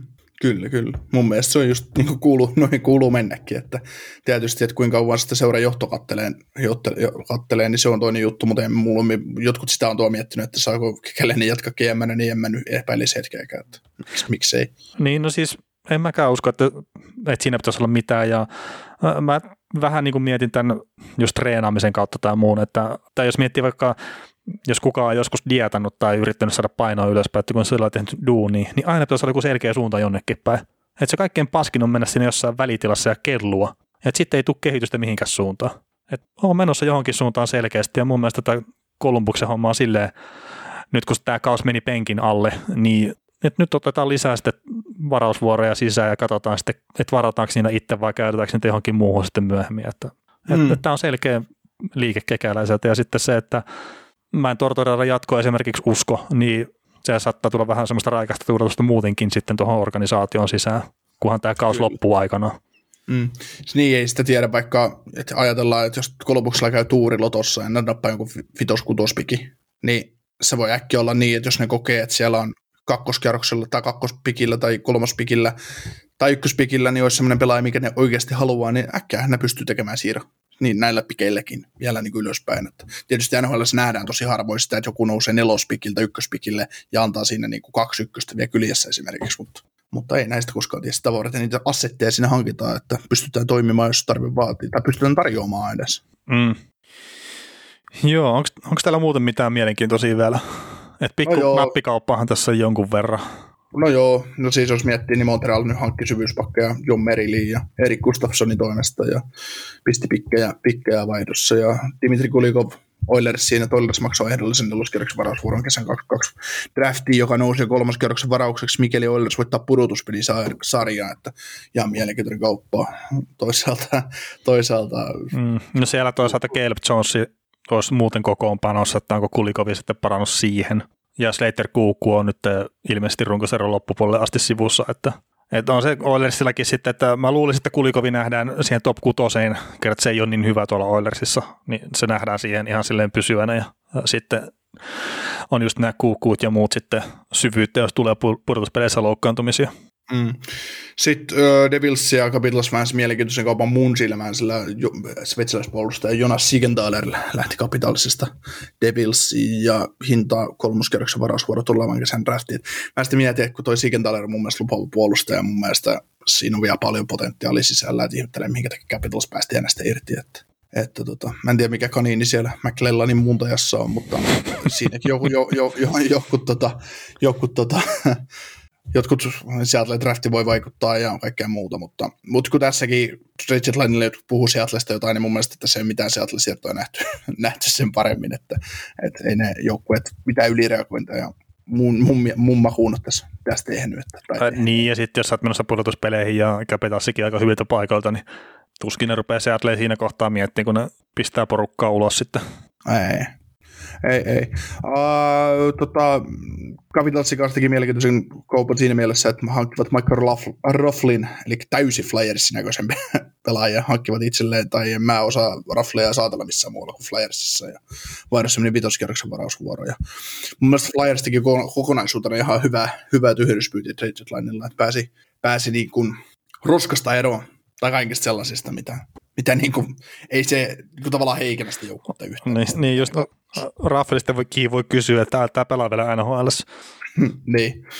Mutta on siis mitä, muistaa jotain Flyersin kovia ottelusarjoja pudotuspeleistä, niin Raffel on ollut aika iso pelaaja tuolle joukkueelle. Mm, mm, se, just se on niitä pelaajia, mitä on odotettu varmaan viimeiset 15 vuotta, että nyt se läpimurto tulee.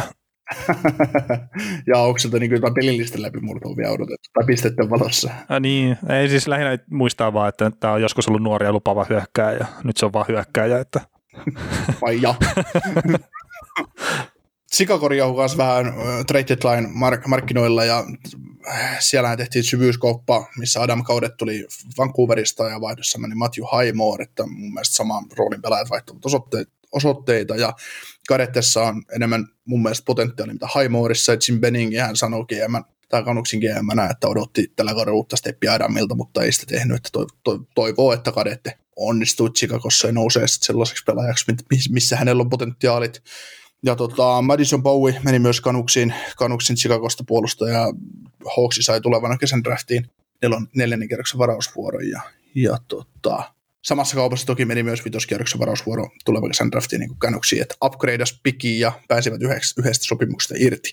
Mutta sitten tämä Black Hawks isoin kauppa, missä oli taas kolme jengiä mukana, niin jotenkin nämä taiko Mattias Jan, Jan Markista kakkoskierroksen, kakkoskierroksen tota, varausvuoro, että Matias Janmark siirtyi Vegasiin, Vegasiin ja, ja tota, Vegas maksoi San Joselle vitoskierroksen varausvuoron kesän 22 draftiin ja sai sieltä hyökkää Nick Simonen San Jose oli siis syömässä Janmarkin palkkaa tässä välissä, ja Vegas maksoi Chicagolle kakkoskierroksen varausvuoron tulevan kesän draftiin ja kolmoskierroksen varausvuoron kaksi, kaksi vuoden draft, draftiin, ja, ja tota, mun mielestä Chicago pääsi hyvin rahastaa pelaajalla, jo, pelaajalla joka kohottaa, mutta ei saa paikoista sisään. Mutta tota, GM Kelly McCrimmohan sanoi, oli iskenyt silmänsä ruotsalaiseen jo Edmontonin kuplassa viime kesänä, että oli tehnyt Dallas Starsin paidassa vakuutuksen tai vakuuttanut pelillään Kelly McCrimmonin, niin, niin, niin Mitäs mieltä Jan Markista? No eipä Jan Markki silleen syvyyshyökkää ja jos hän nyt ihan väärin muista, niin aloitti kauden aika hyvin tuolla Chicagossa, että taisi olla tehoillakin jopa aika hyvin siinä, että, että nyt tietenkin koko Chicagon joukkue on sitten tässä pelien koventuessa vähän kyykännyt, että olette että Jan Markki on siinä mukaan, en ole katsonut kyllä pistettilasta ja, ja näin, mutta niin, ei siinä siis Jan Markki on varmaan just sitä tasoa, mitä Vegas pystyi oikeasti hankkimaan tuossa et, etenkin kun tuo tuplapalkanpidätykset tuli ja muut, että ihmettelin vähän sitä huua, että ovat Ketsavi tai Ketsaf voi mennä sinne, olivat ehkä jopa vähän kiinnostuneitakin, mutta että millä ihmeellä ne saisi toimimaan sen palkkahomma, niin en tiedä. Mm, no siis varmaan just sillä, että siinä olisi ollut samanlainen kaupan tekijä ja siitä olisi sitten palkkaa jäänyt kaksi miljoonaa niin kuin cap hittiä jäänyt Ketslavin palkasta, mutta olisi, ei olisi sitä kahta miljoonaa silti saanut jotenkin sinne palkkatoalle. Niin. Kyllä siinä olisi tarvinnut sitten niin rosteripelaajaa siirtyä sitten, koska toi jännä toi Vegasin palkkarakenne, että siellä maksetaan muutamalle pelaajalle eli 4-5 miljoonaa kaudessa ja sitten on muutama pelaaja, kun se on 0,75, niin siinä ei ole semmoista välimallipelaajaa juuri ollenkaan. Mm, keskiluokka puuttuu. niin, joukkue on silti keskiluokkainen. Tota, Chicago voitti sitä kaupan. No joo, siis eihän toi, en mä, mä näe Vegasin jatkoja välttämättä Janmarkille ja se, että ne saa kuitenkin tuolle ihan järkevää varausvuoroa siitä, niin toi on ihan hyvä tuommoinen vuoden sopimus sinne. Mm. Öö, Winnipeg hankkii Jody Pennin kanuksista tuomaan voimaa alakertaa ja kutoskierroksen varausvuoro tulevan kesän draftiin meni vaihdossa ja, ja tota, mun mielestä Jets oikein hyvä hankinta, että todella halvalla sai kolmosparin pakin tonne, että vaikka mä mikä Jody-fani ole koskaan ollutkaan, niin, niin, niin mun mielestä Jody Pennin kaltaiset pelaajat on juuri sitä, mitä toi lääkärimäärä tuohon jengiin. Että vähän iällä oleva kaveri kokemusta kuitenkin kovista peleistä, niin why not? Mm, ja, ja siis, Kevin Seveldejoffin nyt ei koskaan tee mitään isoja kauppoja. Että. No on se nyt kuitenkin tehnyt viime aikoina ihan isoja kauppoja. Että. No niitä on tällä kaudella yhden, yhden, yhden kerran vetänyt. Niin, tai sitten tästä tästä niin hankkia ja kaikkea tuommoista, että se, että se ei ole silloin painanut liipasinta, kun se joukko on ollut jälleenrakennustilassa, niin hänellä on jäänyt siitä se maine, että hän ei uskalla tehdä yhtään mitään. Mutta kyllähän se on pistänyt niitä ykköskierroksia haisee tuossa kaiken maailman Kevin Heisseihin ja muihin. Että. niin, niin, niin. Joo, mutta uh, UFO-markkinoilla ei sekoile koskaan. Että no se, joo, se, joo, se on se, paik- se päivä, kun ei kannata pitää puhelinta päällä. Niin, sitä juuri, sitä juuri. Että se jetsi, jetsissä sitä on aina, jotkut, jotkut fanit sitä sur, surkuttelee, että se ei tapahdu mitään, mutta ei, ei, ei tarvi free marketilta iskeä, iskeä kehenkään Mattuseidiin kiinni. Että. Niin harvemmin sieltä tulee niitä onnistumisia. Harvemmin. Andrew Lattea tai Kyle Okposoja ja mitä näitä Milan Lusitseja. Niin, ky- Kaikki samalta näitä... vuodelta varmaan vielä. Ja kaikki ne, on, tai ne onnistumiset on näitä Mattias Janimarkkeja, jotka saadaan halvalla sisään ja sitten saadaan jotenkin käännettyä johonkin, ah, niin. johonkin tota, tai koriperrejä, mitä, mikä nyt Dallasissa, Dallasissa vaikutti viime kaudella ja Montrealissa nyt. Niin, ne ei ole niitä ekan päivän sainauksia sitten kuitenkaan. Että. Ei, ei, ei.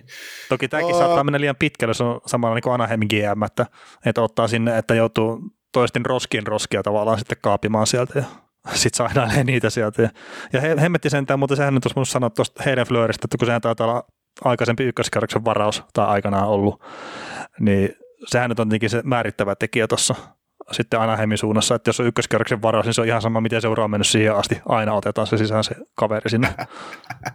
ei, mutta kato ihan oikeasti niitä, että joo, mitä joo. se Mari on tehnyt, niin ykköskerroksen varaus, niin joo, ei kun tänne vaan. Ihan sama paljon maksaa. niin. status on ykköskerroksen varaus, niin se on aina hyvä.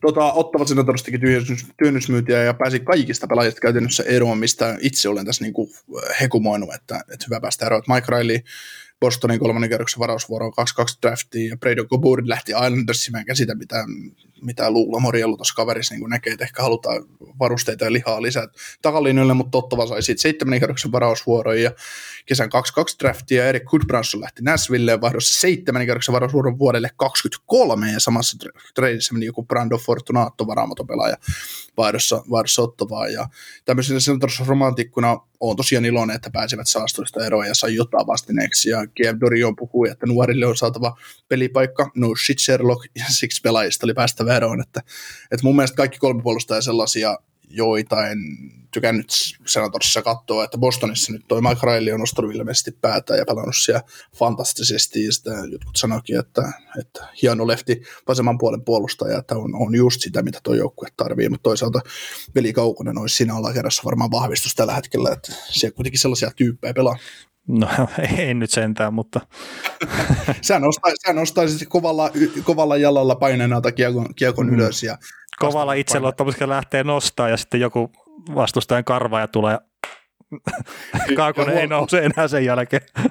niin, niin, ja se huomasi, että nousu tapahtui päätulaidasta sen maaliviivalta kaksi metriä. niin, just kerkeä päästä maali yli. niin, pam. Ja tuo Ottavassahan äh, puhuttiin jossain jaksossa mun mielestä, taisin mä puhua, koska mä heitän näitä turhia ottavaa asioita aina pinnalle, niin toi Shane Pinto ja Jakub Docker puolustaja, niin tekevät debyyttejä tässä jossain, jossain kohdin, ja en muista onko jo tehneet, mutta Dori on tosiaan jatko vielä, että Jake Sanderson tulee olemaan joukkueen suori, nuori supertähti tässä kohtaa, että pakisto, pakisto on sillä hyvässä maalissa, että et Sanders on tosiaan viime kesän neloskierroksen, tai neloskierroksen nelosvaraus koko draftissa, että et sillä mm. Ja sanotaan tuosta jos... Railista, niin että, et se mitä noin pari peliä katsonut Bostonilta, niin ihan hyvin on siellä suoriutunut, niin on taas ykkös ylivoimaankin ollut pyörittelee siinä viivassa, että, että omalla tavallaan täsmähaku siihen jengiin sitten kuitenkin. Mm. Joo, mielenkiintoista nähdä, mihin, mihin, se, mihin se homma siellä etenee. mitäs, mitäs Karlo ja toi voi miten, onko ne molemmat pois? Uh, siis mun mielestä Mäkä voi pelaa, mutta eikö Karlo ole sivussa ja Kreltsikki on myös nyt tässä sivussa taas vaihteeksi. Et sehän oli tosi, miten se nyt sanoisi, surkuhupasen näköinen se Bostonin puolustus tuossa vielä muutama peli sitten, mutta nyt sitten tietenkin kun Mäkä voi tulla, niin sehän rupeaa näyttää ihan erilaiselta. Ja niin ykköspari oli joku ja tyyppi, toinen pari oli Fu ja Keres. Kolmas pari ei ollut. niin. Joo, mutta Bostonin liitto kyllä se oli niinku paras läppä, minkä näin Twitterissä, että no niin, että nyt on syytä vetää numero nelonen Raftersista nyt, nyt meillä on pelaaja, joka ottaa, ottaa uusista käyttöön tämän numero nelosen, kun Taylor Hall meni sinne, että, että ei siinä. Mä en tiedä ihan oikeasti, mitä maailmassa tapahtuisi, tapahtuisi jos Bobby numero lyö. Laitas Taylor Hallin niskaa ja täällä painaa pois. Uskaltaisiko se itsekään lähteä pelaamaan sillä, vaikka lupa tulisikin? ei, ei, ei, en usko. En, ja siis kyllä siinä saisi olla hullu pelaaja, joka sanoo, että juu, juu, että kyllä mä voin pelata tuolla numerolla. Hmm. Joo, mutta hei, kokonaisuudessaan ennen kuin vedetään jaksopaketti, niin trade deadline voitteet, jotain mielipidettä. Äh, no varmaan kaikki, mitkä sai oikeasti jotain hyvää vastinetta näistä pelaajista, mistä ne yritti päästä eroon, eli esimerkiksi Columbus. Et tietenkin tämä pitäisi miettiä sillä tavalla, että ketkä nyt parantaa joukkuettaan kohti Stanley Cupia ja tälleen, mutta että harvoin täältä kuitenkaan tehdään niitä semmoisia käänteen tekeviä pelaajia sitten Red Deadline päivänä tai sinne alustavalla viikollakaan, että se veisi sen joukkueen sinne mestaruuteen asti. Että e, enemmän mä näen tämän ehkä itse sillä tavalla just, että miten nämä uudelleen rakentavat jengit pystyy hyödyntämään sitä, että nämä, mitkä menee tuolla kevätkiimossa, niin sitten pistää pikkejä ja muuta kaikkea sitten peliä. Että ja se on tavallaan hyvä, että se pyörii se oravan pyörä tuolla tavalla, että ne hyvät joukkueet pyrkii menestyä ja ne maksaa siitä sitten niille huonommille joukkueille sitten niitä varasvuoreja ja muuta. Mm. Joo, no tämä niin yksinkertaisesti, jos näitä voittajia sanoo, niin Detroit, Florida, Tampa, Chicago, Columbus, on helppo luetella viisi joukkuetta ja, ja tota, Uh, ja Detroitkin siitä huolimatta, vaikka Bernier ja Glendening ja kumppanit eivät liikahtaneet, niin Steve Weisenberg rahasti isosti Manthalla, että ja tietysti se oli pelaajankin kannalta jo hyvä kauppa, että pääsee pois tuolta ja pääsee niin tavoittelemaan sitä liikapia, vaikka ei Capitals sitä välttämättä tulisi voittamaan, niin silti on se ihan eri pelata kuitenkin contenderissa kuin rebuildingissa. Mm. Hei, puhut, me varmaan missään vaiheessa tuosta Nikita Kusevista puhuttu yhtään mitä?